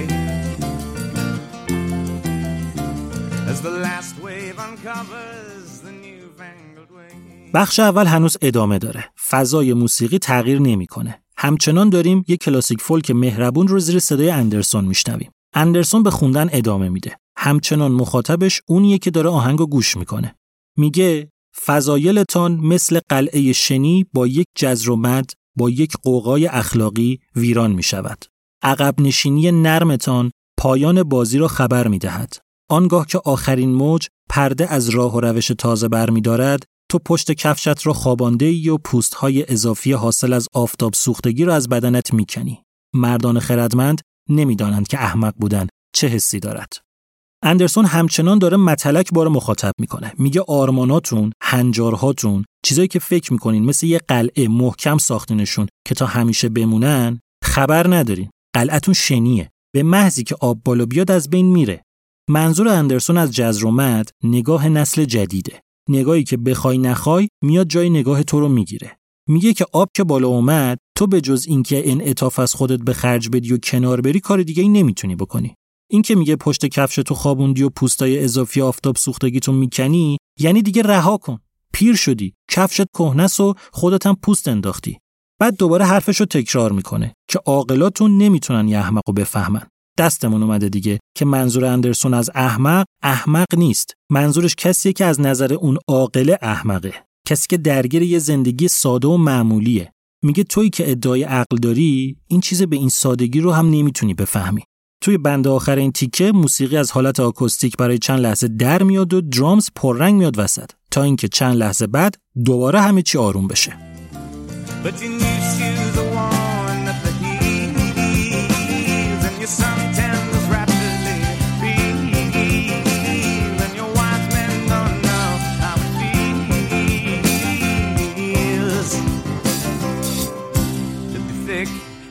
your new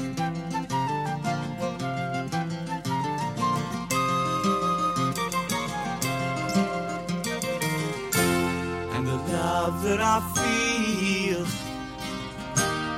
is so far away.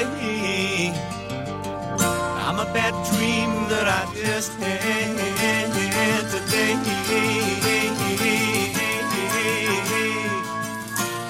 And you shake your head. اندرسون خیلی آروم یه طور رویاتور شروع می‌کنه به خوندن و عشقی که حس می‌کنم از من خیلی دور است من امروز کابوس بدی دیدم و تو سرت را تکان می‌دهی و ابراز تأسف می‌کنی. یه دون ریزی برامون اینجا میپاشه که بتونیم وصل بشیم به حرفای بعدش. وقتی داره صحبت از کابوسش می‌کنه یه طور عجیبی آوازش رو می‌کشه که توجهمون رو جلب کنه. اندرسون دوباره شروع می‌کنه به خوندن. من را به سالهای دور برگردان. به روزهای جوانیم. پرده مشکی را بکش و تمام حقیقت را پشتش پنهان کن. من را بچرخان و در این دوران طولانی بگذار که آهنگ را بخوانند. حالا دیگه اندرسون داره ما رو دعوت می‌کنه به شنیدن چیزی که می‌خواد برامون تعریف کنه. می‌خواد ما رو ببره به گذشته و بگه قضیه از چه قراره و آهنگ برامون خونده بشه. حرفش که تموم میشه یهو فضا از اون حالت شوخ و شنگی میاد بیرون و سازها همه با هم هجوم میارن تو آهنگ تا آشفتگی رو بهتر بهمون به نشون بدن. آکورد همونه ولی key signature تغییر می‌کنه. برای اینکه موسیقی بتونه تیره شدن lyrics رو همراهی کنه هم از گام لا ماژور میره تو لا مینور. فضای موسیقی به کل عوض میشه اما ما هنوز تو بخش اول آهنگیم.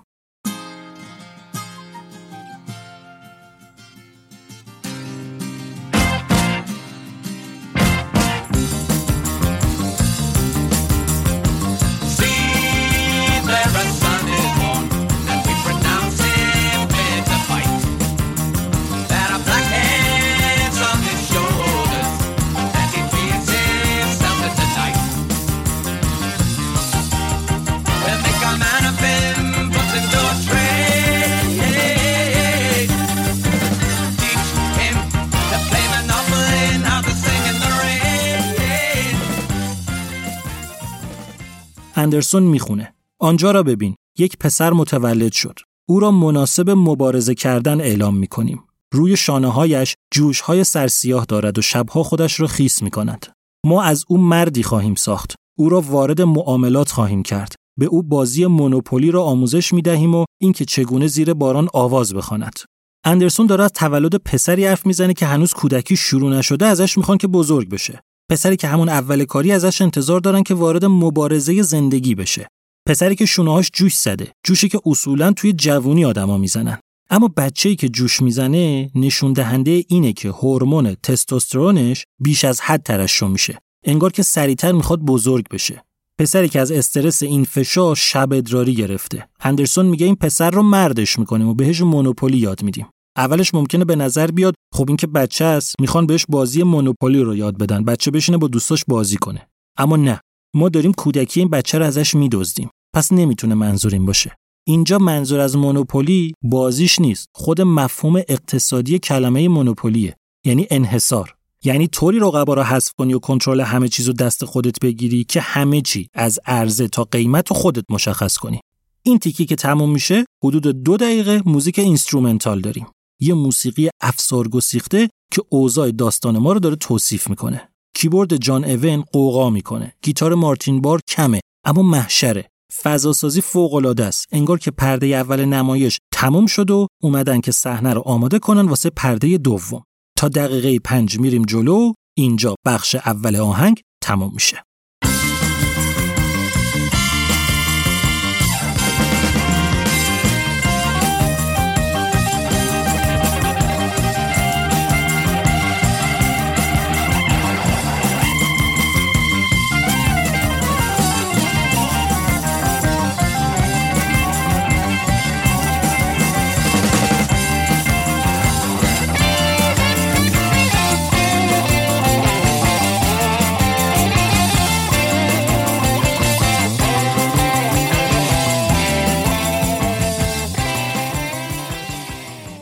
بخش دوم آهنگ از دقیقه پنج شروع میشه و اندرسون به مدت یک دقیقه ما رو مهمون سولوی فلوتش می‌کنه.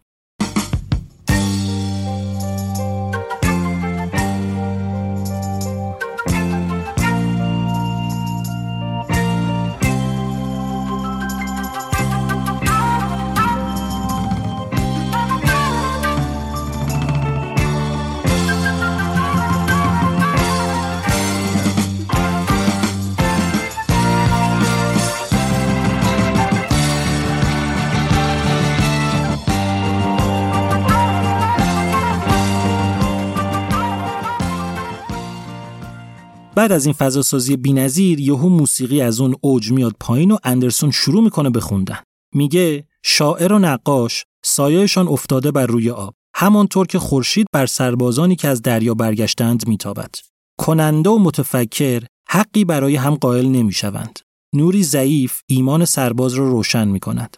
آتش در خانه کتری را به جوش می آورد اما ارباب خانه خیلی دور است. اسباب پا میکوبند و نفس گرمشان در صبح یخبندان مانند ابر خارج می شود. شاعر قلمش را بر می دارد در حالی که سرباز شمشیر خود را قلاف می کند. کوچکترین عضو خانواده با اقتدار حرکت می کند و در کنار ساحل قلعه خود را می سازد. او به جزرومد می گوید که اگر جرأت داری قلعه مرا خراب کن.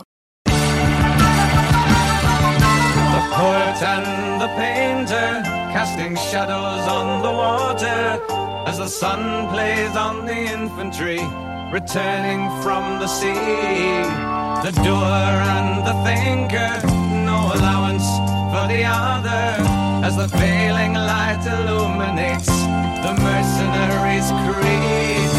A home fire burning, the kettle almost boiling, but the master of the house is far away. اندرسون چی داره میگه لعنتی شاعر و نقاش چیکارن این وسط؟ این دوتا نماینده شخصیت های بالاتر و ایدئالگرای جامعه آدمایی که دنبال یوتوپیان. دلشون آرمان شهری رو می‌خواد که تو واقعیت وجود نداره. اینا سربازایی که تو جنگ بودن و حالا پیروز برگشتن و سرزنش می‌کنن. به خاطر خشونتشون. به خاطر اینکه کاراشون با ایدئال ذهنی اینا جور در نمیاد. همیشه هم اینطوریه. همیشه تصمیما رو جای دیگه می‌گیرن اما سربازا رو واسه خشونت جنگ مقصر می‌دونن. اینجا آدما به دو دسته تقسیم شدن. کننده و متفکر. دوئر و تینکر. نقاشا و شاعران نماینده متفکران سربازا نماینده کننده ها متفکرایی که اونقدر توی دنیای درونی خودشونن که هیچ وقت وارد عمل نمیشن و کننده هایی که اونقدر توی دنیای بیرونی مشغولن که دقیقا نمی‌فهمن معنی کاری که می‌کنن چیه. و بعد اشاره میشه به یه خونه که آتیشش روشن و کتریش روی آتیش و اسباش بیقراری می‌کنن. اما خبری از صابخونه نیست. چرا نیست؟ کتری روشن داره به همون میگه که قرار بوده باشه اما نیست. پس رفته جنگ. اما قبلش بهمون گفته که سربازا از جنگ برگشتن. پس چرا این برنگشته نکنه توی جنگ کشته شده. اینو نمی‌فهمیم. خیلی هم مهم نیست. اونی که باید بالا سر زندگیش باشه به هر دلیلی نیست. و در آخر شاعران قلمها رو بر میدارن زمانی که سربازان شمشیرا رو قلاف می‌کنن. تاریخ نویسا منتقدا حالا که جنگ تموم شده قلم رو بر میدارن تا از فتوحاتی بنویسن که خودشون نقشی توش نداشتن. یا شاید انتقاد از خشونتی بکنن که خودشون مسببش بودن. مسئله اینه که اونی که میجنگه هیچ وقت مسبب جنگ نبوده. و بعد کوچکترین عضو خانواده که احتمالا همون پسریه که از به دنیا آمدن شنیدیم میره کنار ساحل و قلعه خودشو می‌سازه و نظام اخلاقی خودشو درست می‌کنه. قبلا در مورد مفهوم این قلعه کنار ساحل شنیدیم. پسر نمی‌دونه اما ما می‌دونیم که قلعه پسرم شنیه که یه روزی آب میاد بالا و قلعه اون رو هم میشوره می‌بره. اینجا دوباره به مدت دو دقیقه با یه instrumental بی‌نظیر مواجهیم. یه شاهکار یه شلوغی و در هم برهمی که صلحا تو هم قاطی شدن و هرج و مرج منظمی رو به پا کردن. انگار دعواشون شده. انگار همه دارن با هم بحث می‌کنن. عجب چیزیه لعنتی.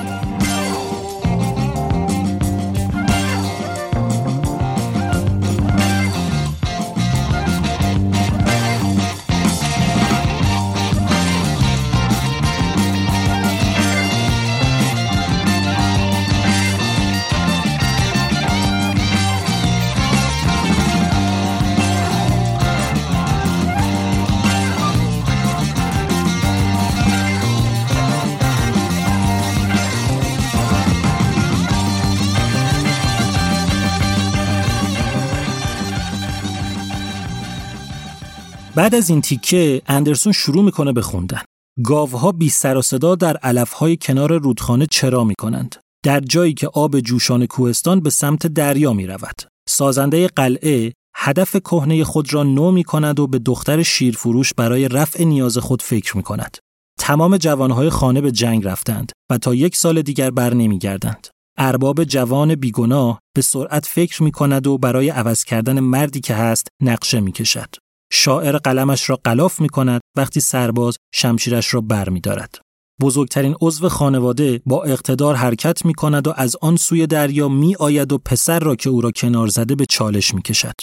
اندرسون دوباره داره به سازنده قلعه شنی اشاره می‌کنه که سعی می‌کنه و زور خودش رو می‌زنه که نگرش قدیمی و کهنه خودش رو احیا کنه. به دختر شیرفروش به عنوان همسر نگاه می‌کنه که فکرش پی ازدواج و ادامه سنت قدیمی و تولید مثله. پسر داستانم تلاش می‌کنه که خودشو به جوانای خانواده که رفتن جنگ برسونه. خودشو تغییر بده و پا جای پای اونا بذاره. حالا اینجا قضیه برعکس شده.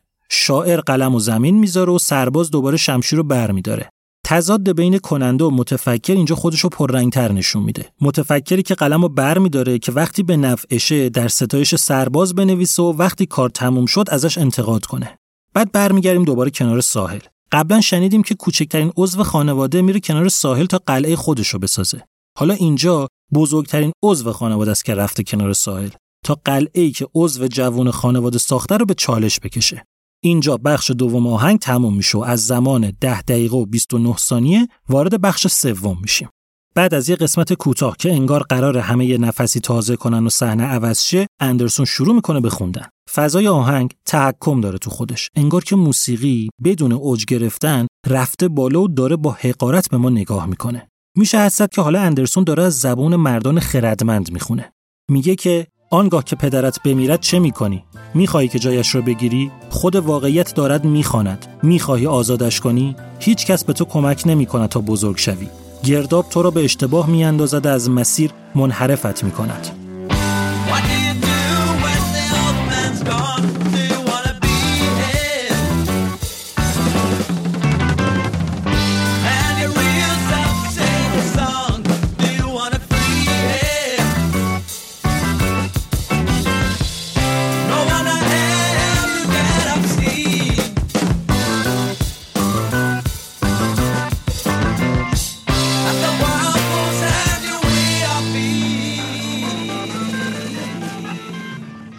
حالا اندرسون داره یه موضوع جدید رو به چالش می‌کشه. یه دوراهی همیشگی رو. اینکه یه جوون بین آزادی انتخاب و پذیرفتن مسئولیت میراث خانوادگی باید کدوم رو قبول کنه. اینکه می‌خواد یه قلعه جدید لب ساحل بسازه یا می‌خواد محافظ قلعه پدرش باشه. بعد از اینکه یک دقیقه و نیم موسیقی instrumental داریم، غرور و تکبر رو میشه قشنگ توی موسیقی حس کرد. می‌تونیم بفهمیم که هنوز قراره از زبون کسی که از موضع بالاست بشنویم.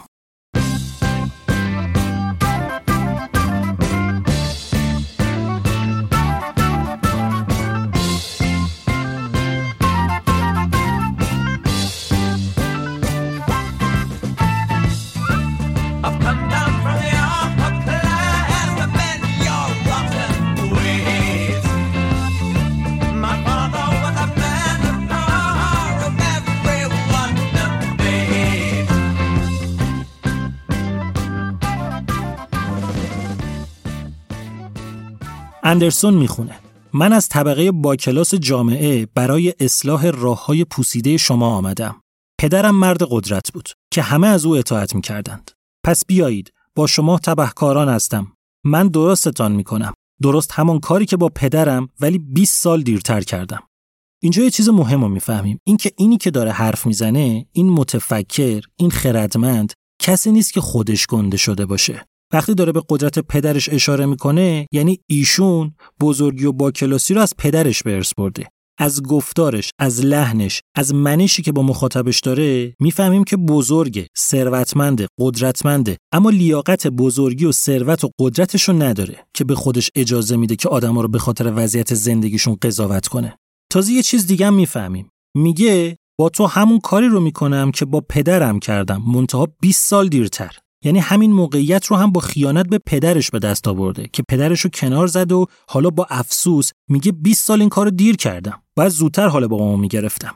یه چیز رو این وسط دقت کردین که چی شد؟ یکم قبلتر گفتم که از پسر می‌پرسن بابات که حالا مرده می‌خوای بشینی جاش؟ گفتم که داره از دوراهی ادامه دادن راه پدر یا پیدا کردن یه راه جدید میگه. حالا اینجا می‌فهمیم که انگار پسر راه پدرش رو انتخاب کرده. این پسر اون پسره نمی‌دونیم. نمی‌تونیم مطمئن باشیم. اما اگه این همون باشه می‌فهمیم که اون موقع که باباش مرده همچین سر دوراهی هم نبوده. خودش باباشو کنار زده که بشینه جاش.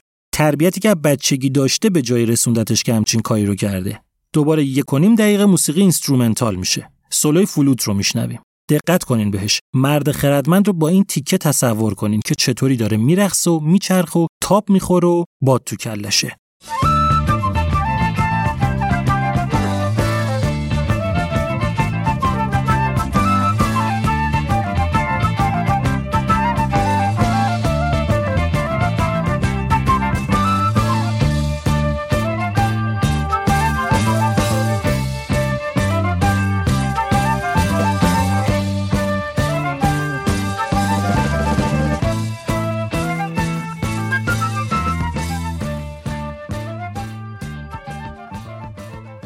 اندرسون می‌خونه برامون. هنوز همون آدم خود برتربین داره با همون حرف می‌زنه. میگه آبت سرد شد و نانت از دهن افتاده. موهای تو چه کوتاه و مرتب است. من همه شما را قضاوت می‌کنم و مطمئن می‌شوم که هیچ کدام من را قضاوت نکنید.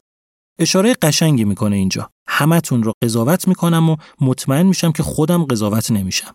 قضاوت دو تا معنی می‌تونه داشته باشه. قضاوت شخص از روی ظاهر و رفتار یه نفر یا قضاوت دستگاه قضا و دادگاه. ممکنه به نظر بیاد منظور اولیه. اما با اون چیزی که تا حالا برامون تصویر کرده قاعدتا منظورش به دومی نزدیکتره. به اینکه قدرت باعث میشه که قضاوت نشی. اینطوری که یه مدیر قدرتمند به خاطر میلیون دلار کلاهبرداری اتفاقی براش نمیفته و یه آدم فقیر به خاطر دزدیدن نون شبش میفته زندان. این آدم خودخواه زورگو میگه من جایگاهی دارم که می‌تونم کاری کنم همتون قضاوت بشین. اما مطمئن باشین که به خاطر همین جایگاه هم خودم هیچ وقت قضاوت نمیشم. آهنگ کم دیگه میره جلو تا به زمان 15 دقیقه و 54 ثانیه برسه و بخش سوم تموم بشه. یکم جلو میریم تا از تم قبلی بیایم بیرون و وارد فضای جدید بشیم. اون آدم عوضی میره کنار و راوی و در نتیجه تم آهنگ عوض میشه.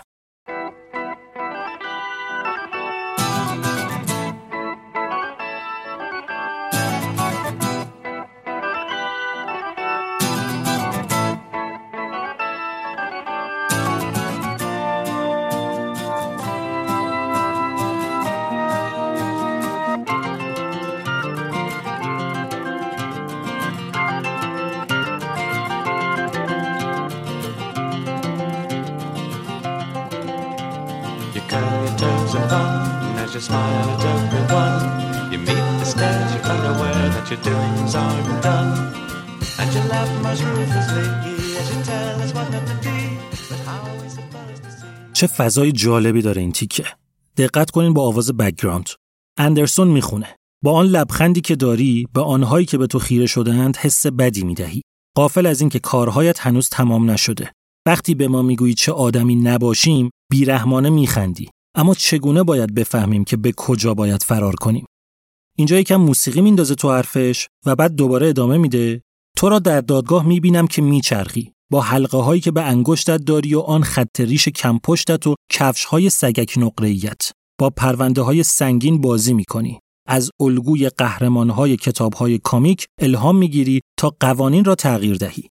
اندرسون حالا همین آدمی که قدرت دستشه رو خطاب قرار میده که تویی که قدرتت معلوم نیست از کجاست که لبخند آزاردهندت رو مخ هم است که سنت اونقدر کمه که خط ریشت هنوز کم پشته که وضعت خوبه چون کفش سگک نقره‌ای به پا و انگشتر به انگشتری تو دادگاه میچرخی و برای بقیه تصمیم می‌گیری و می‌تونی خیلی راحت مثل سوپر هیروهای کتابای مصور قوانین رو به نفع خود تغییر بدی.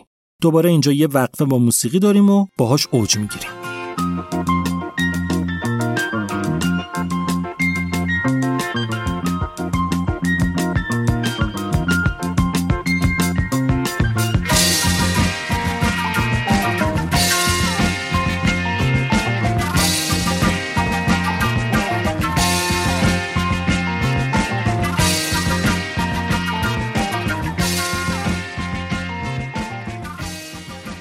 اندرسون ادامه میده. پس بیایید ای قهرمانهای کودکی از کتابهای کامیک بیرون نمیایید ای قهرمانان کلاهبردار. نمی‌خواهید راه را نشانمان دهید.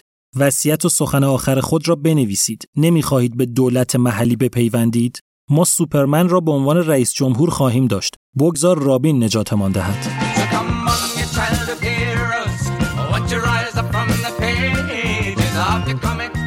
So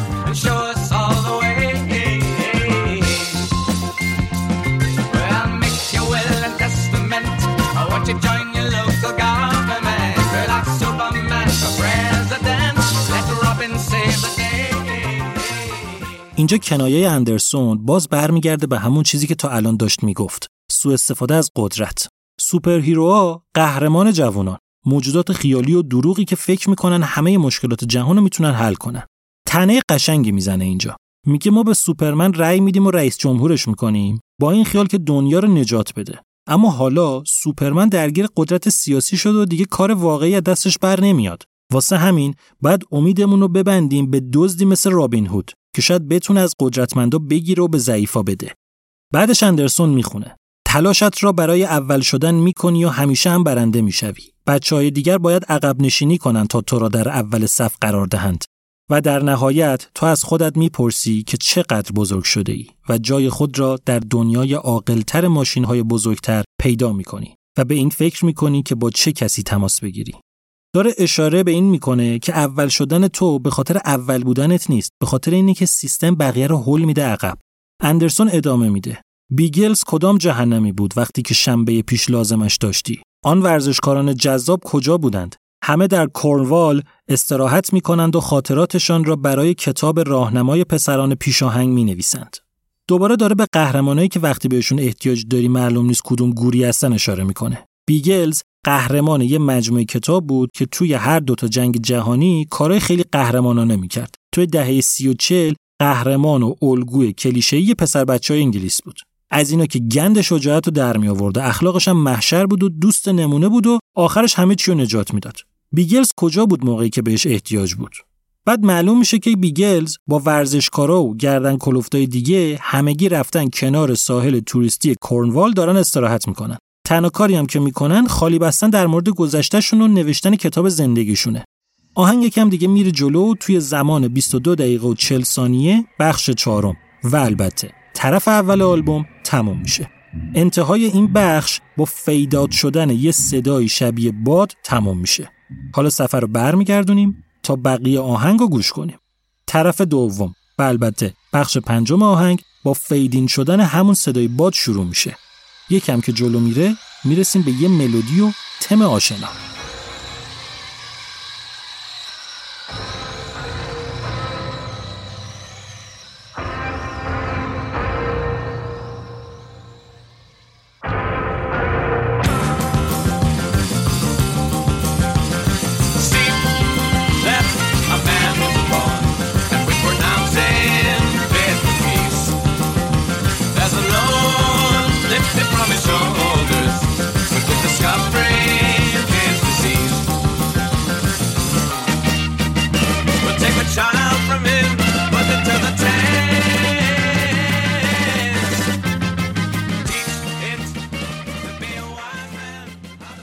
این رو قبلا شنیدیم. وسط های بخش اول آهنگ بود.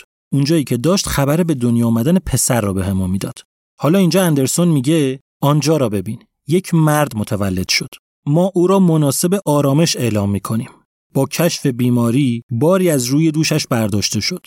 بچهش را از او می‌گیریم. امتحانش می‌کنیم. عاقل بودن و اینکه چطوری دیگران را فریب دهد را یادش می‌دهیم. دقت کردین چی شد؟ توی بخش اول طرف اول شاهد به دنیا اومدن پسر بودیم. حالا اینجا توی بخش پنجم یعنی بخش اول طرف دوم شاهد به دنیا اومدن مردیم. اونجا پسر رو شونه‌هاش جوش بود. اینجا بار رو رو دوش مرد برداشتیم. اونجا پسر رو برای جنگ مناسب دیدیم. اینجا مرد رو برای آرامش. اما نه. پیس اینجا معنی آرامش نمیده. میشه از خط بعدی وقتی که میگیم مرد متوجه میشه که بیماره بفهمیم که منظور آرامش ابدیه. منظور اینه که مرد رو مناسب مرگ می‌بینیم. میگه حالا که داره مرد میمیره ما پسرش رو ازش جدا می‌کنیم و خودمون تربیتش می‌کنیم. طوری که یه طوری مثل ما عاقل بشه که بتونه سر بقیه کلا بذاره. چه بازی قشنگی می‌کنه اندرسون با این مشابه کردن این دوتا بخش. تا اینجا تقریبا همه سازا سولو داشتن. کیبورد جان اون هم از همه مفصلتر. همه به جز درامز بری بارلو که اونم اینجا نوبتش میشه.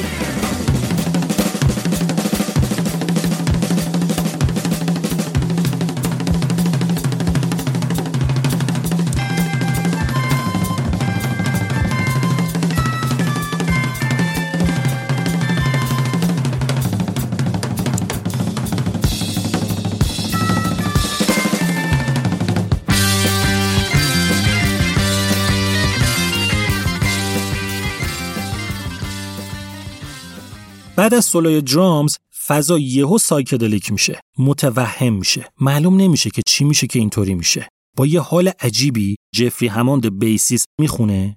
نه نمی‌خونه. حرف می‌زنه. هذیون میگه انگار. میگه خودمان را به جای یک چیز استثنایی با یک چیز متوسط تجهیز خواهیم کرد. خداوند مسئولیت بزرگی روی دوش ماست. ما از بخش زایمان گذشتیم و 218 بچه را دیدیم که داخل نایلون پیچیده شده بودند. اینجا نوشته گربه ها در حال ارتقا هستند.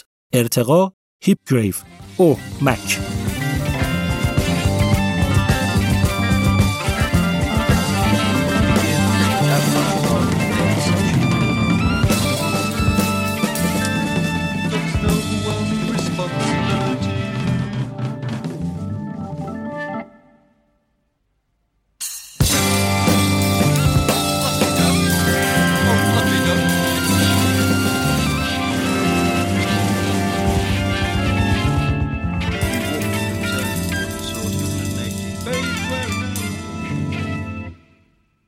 یعنی چی؟ منظورش چیه؟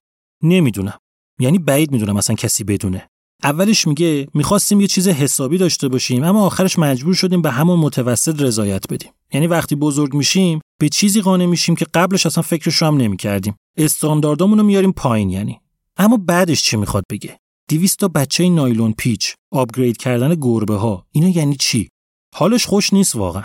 انگار که توهم زده باشه اینجا. دو تا اسم رو هم صدا می‌کنه هیپ گریو و مک هیپ گریو رفیق دوران مدرسه یان اندرسون و جفری هماند بوده. مک هم مهندس صدای همین آلبومه بوده. حالا اینکه چرا این دو نفر اینجا صدا می‌کنه این رو هم نمی‌دونیم. کلا از مدل اجرا و lyrics این تیکه اینطوری برمیاد که اندرسون اونقدرام قصد نداشته که بفهمیم منظورش چیه. بعد از این تیکه یه اتفاقی میفته پنج ثانیه سکوت داریم. این سکوت یه قسمت از خود آهنگه. یعنی نباید اینطوری فکر کنین که اینجا یه ترک تموم شده و می‌خوایم بریم تو ترک بعدی. انگار که توهم عجیبی که راوی زده رسیده باشه به یه بیهوشی. چراغا خاموش میشه بعد از پنج ثانیه با نوای دلانگیز گیتار آکوستیک دوباره بیدار میشیم.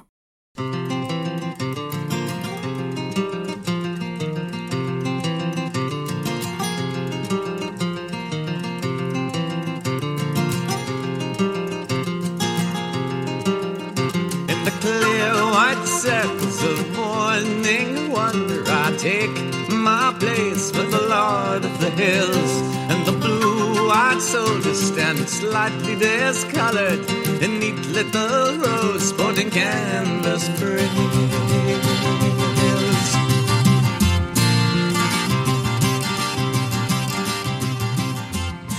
اندرسون می‌خونه در روشنایی صبحگاهی خود را کنار ارباب تپه ها جای می‌دهم. سربازان چشم آبی، رنگ پریده و کرباس بتن در ردیفهای کوچک و منظم، بیحال و آویزان در صف غذاخوری برای گرفتن ساندویچ ایستادند. پرسید مادر بزرگت چطور است؟ ارنی پیر چطور است؟ و با اکراه ده پوند برای قرعه کشی داد.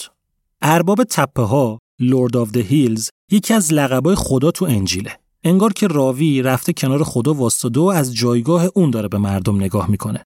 بازم اینجا برگشتیم سراغ سربازا سراغ کننده هایی که به اسم خدا و با دروغ متفکرا تن به هر کاری میدن. زندگی این آدما درست مثل قمار میمونه. الان هستی اما ممکنه یه لحظه دیگه نباشی. طرف به شوخی میگه ارنی پیر چطوره؟ ارنی مخفف Electronic Random Number Indicator Equipment یعنی تجهیزات الکترونیکی انتخاب اعداد تصادفی که یه دستگاهی بود واسه بخت آزمایی توی انگلیس. که عدد تصادفی تولید می‌کرد و بعد قرعه کشی می‌کردن یکیشون برنده می‌شد.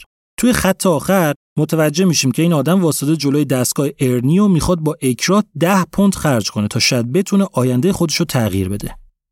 یه کمی میریم تو آهنگ جلو تا به زمان 28 دقیقه و 35 ثانیه برسیم. تا بخش پنجم آهنگ تموم بشه بریم تو بخش ششم.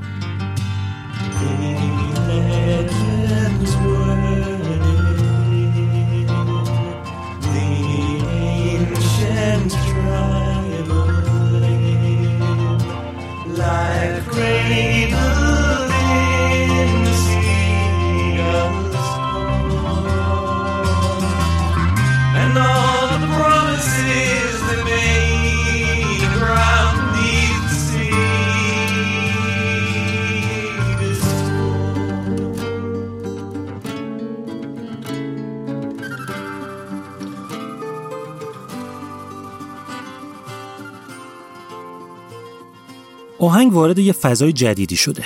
اندرسون میگه افسانه های گفته شده در سرودهای قبیله های باستانی در گهواره آواز مرغان دریایی آرمیدند و در تمام وعده هایی که داده اند از سقوط آزارگران گفتند. بله، همه گفتند. از قدیم توی همه کتابا و داستانا و افسانه ها مدام دم گوشمون خوندن که آدم بدا کله پا میشن اما خداییش واقعا این اتفاق میافته چند تا نمونه سراغ دارین که آدم بیگناه پای دار رفته اما بالای دار نرفته. چند تا مورد سراغ دارین که ماه پشت ابر نمونده؟ چند دفعه پیش اومده که حق به حق دار برسه؟ اندرسون داره این تفکر به چالش می‌کشه که نه عزیز من از این خبران نیست. این حرفا واسه قصه هاست. تو واقعیت هیچ وقت این اتفاق نمیافته. چرا؟ توی قسمت بعدی برامون روشنش می‌کنه. موسیقی از حالت خودش خارج میشه اندرسون می‌خونه.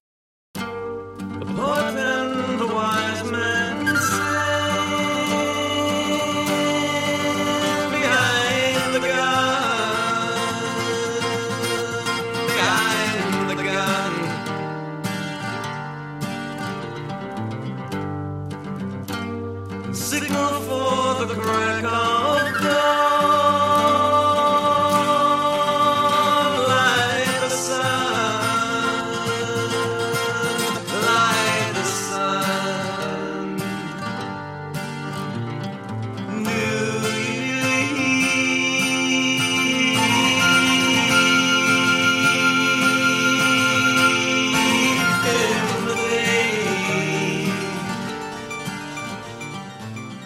شاعر و خردمند پشت تفنگ ایستادند و فرمان به شکافتن روز و روشن کردن خورشید می‌دهند.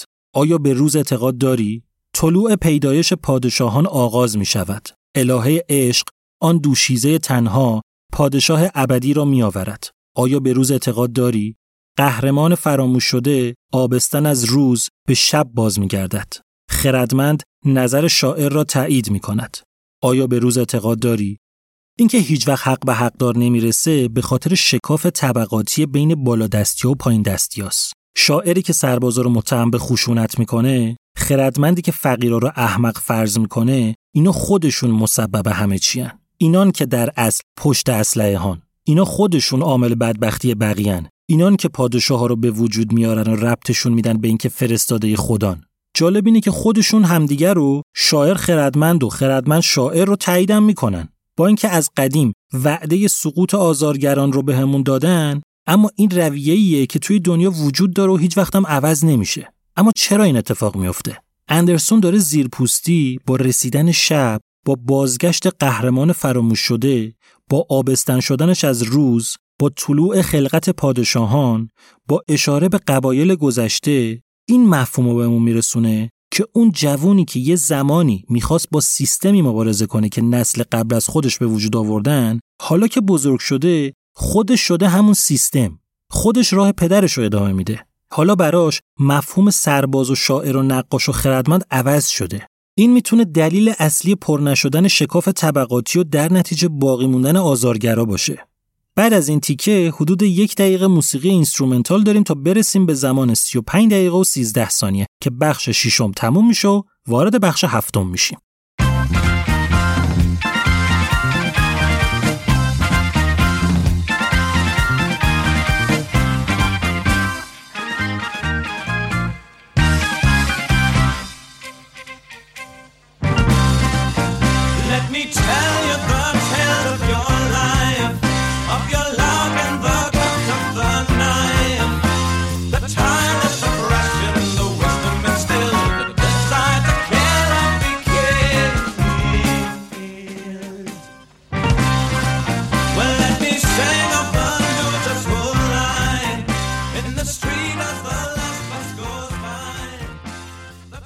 چقدر این تیکه نمایشیه؟ قشنگ می‌تونین توی ذهنتون حرکت بازیگرای داستان رو پسر و پدرش و سربازا و شاعر و نقاش و خردمند و همه رو روی استیج تصور کنین.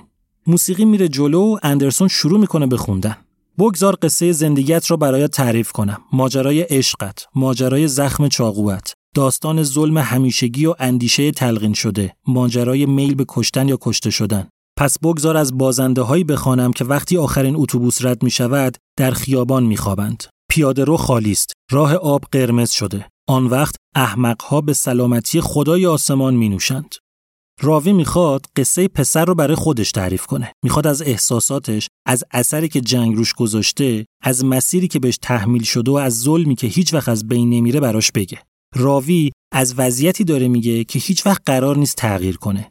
شب میشه. آخرین اتوبوس هم رد میشه. بدبختا کنار خیابون افتادن خونشون راه آب و قرمز کرده. خبری از شاعر و نقاش و خردمند نیست. اما احمقا بیخیال از این فلاکتشون به سلامتی خدا جام شرابشون رو بالا می‌برن و به خاطر همینی که دارن همین هیچیه که دارن خدا رو شکر می‌کنن.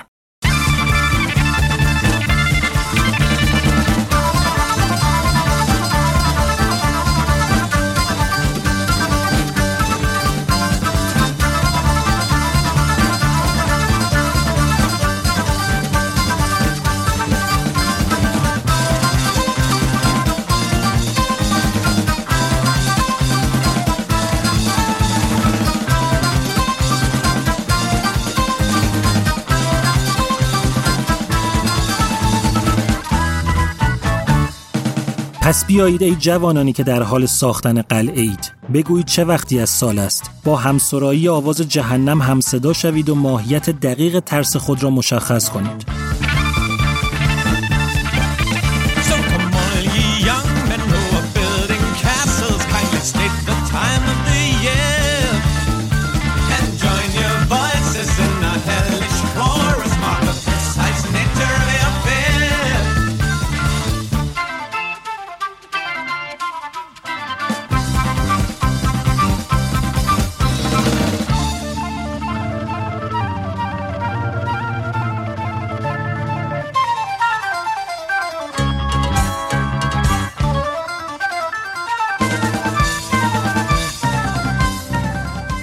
بگذار کمکت کنم تا جنازه عزیزت را برداری که گناهان پدرت از خون احمقان و اندیشه های خردمندان از ظرف ادرار زیر تختت تقضیه می شوند. پس بگذار به عنوان هدیه یک آهنگ برایت بسازم. به همان صورت که خردمند بادی از خود خارج می کند و می رود و احمق ساعت به دست مشغول پختن غذا است و آوازهای کودکانه در امتدادش می پیچد. To pick up your dead as the sins of the fathers are fed with the blood of the fools and the thoughts of the wise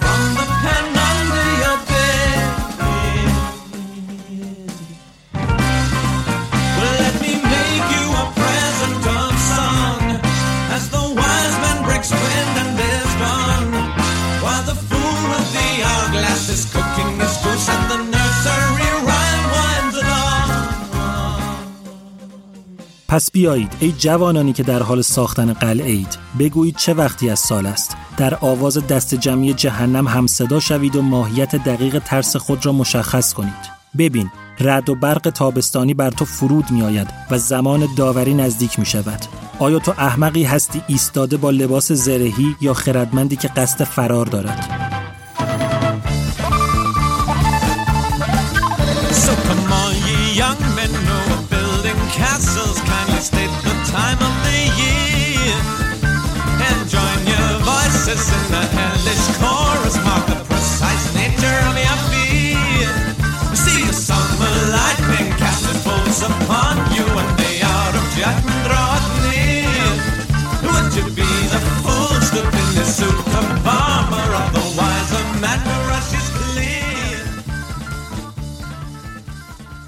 دیدین چی شد؟ برگشتیم سراغ جوانی که کنار ساحل داره قلعه شنی اعتقادات خودشو می‌سازه. ازش می‌خواد به ترسش غلبه کنه.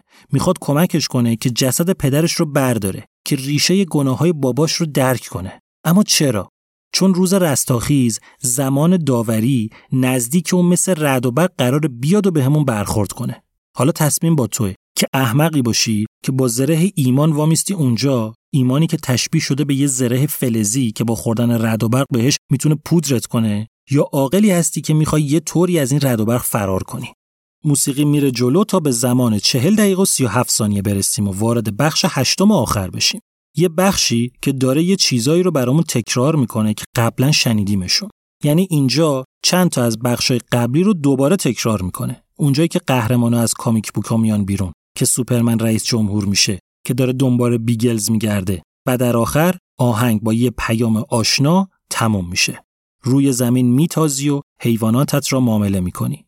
مردان خردمند نمی‌دانند که احمق بودن چه حسی دارند So you ride yourselves over the fields and you make all your animal deals, and your wise men don't know how it feels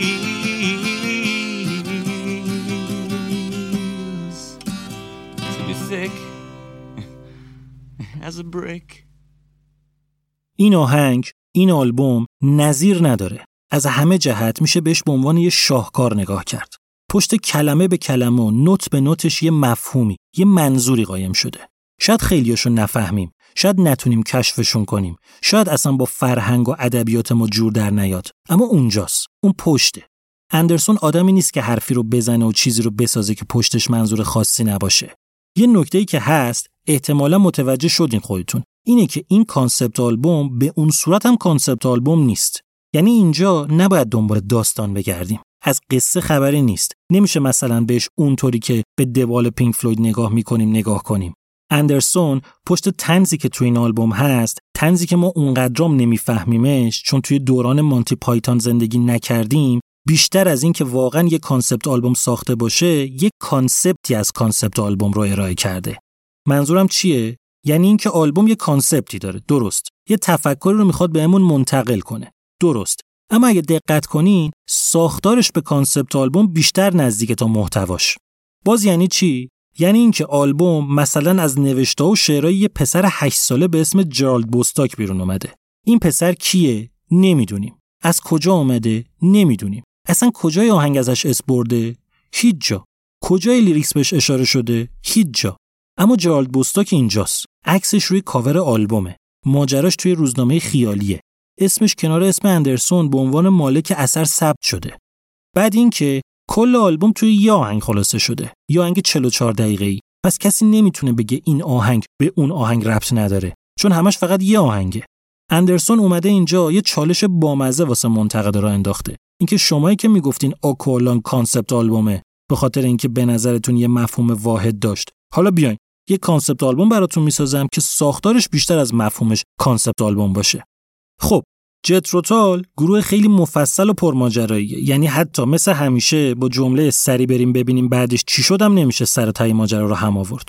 الان که اوایل سال 2022 ایم هیچ کدوم از اعضای اون موقع گروه توی جتروتال و پیش ایان اندرسون نیستن. همشون دونه دونه در طول زمان از گروه جدا شدن و ده ها نفر اومدن جاشون رو گرفتن و بعدا خودشون حذف شدن و جاشون رو دادن با آدمای جدید. اما جتروتال با حضور ایان اندرسون قوی و محکم اومده جلو. کلی ژانر عوض کرده. اصطلاح مختلف رو تجربه کرده و به عنوان یکی از موفق ترین گروه های تاریخ موسیقی انگلیس همچنان سرپا مونده. جفری هموند bassist سال 1975 بعد از انتشار هشتمین آلبوم جتروتال ازشون جدا شد. bass guitar رو بوسید و برای همیشه گذاشت کنار و رفت پی عشق اولش یعنی نقاشی. سال 1980 بری بارلو و جان اوان از جتروتال جدا شدن. مارتین بار گیتاریست تا سال 2012 توی گروه موند اما اونم ازشون جدا شد. آخرین آلبومی که جتروتال منتشر کرده میشه 21 کمین آلبومشون که تو سال 2003 منتشر شده. الانم که دارین این قسمت رو گوش میدین یه خبرایی هست که تو سال 2022 قراره به فاصله 19 سال از آلبوم قبلی آلبوم جدید ایان اندرسون در قالب جتروتال منتشر بشه. اما ایان اندرسون تو سال 1983 فعالیت انفرادی رو هم جدا از عنوان جتروتال شروع کرد. اندرسون با اسم ایان اندرسون تا الان 6 تا آلبوم منتشر کرده که پنجمیش برامون یه جذابیت خاصی داره. پنجمین solo album ایان اندرسون به اسم Thick as a Brick دو چه بلایی سر جرالد بوستاک آمد یه concept album دیگه است که ماجرای جرالد بوستاک 8 ساله آلبوم Thick as a Brick رو بعد از چهل سال تعریف می‌کنه. اندرسون تو این آلبوم می‌خواد ببینه که جرالد کوچولو حالا که 48 سالش شده تو چه وضعیتیه. اندرسون 5 تا احتمال رو همزمان تو آلبوم می‌بره جلو. اینکه جرالد ممکنه یه بانکدار حریص شده باشه یا یه مرد بی خانمان همجنسگرا یا یه سرباز تو جنگ افغانستان یا یه کشیش یا یه آدم کاملا معمولی توی خونه معمولی بدون بچه با یه همسر معمولی اگه تیک از بریک تونسته به حد کافی جذبتون کنه پیشنهاد می‌کنم حتما این یکی آلبوم رو هم گوش کنید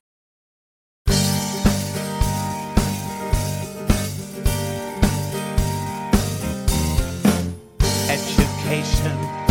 Micromanaged. NBA all my bastard, city pound, canary wharf, a cushy number, fluky bastard, banker bets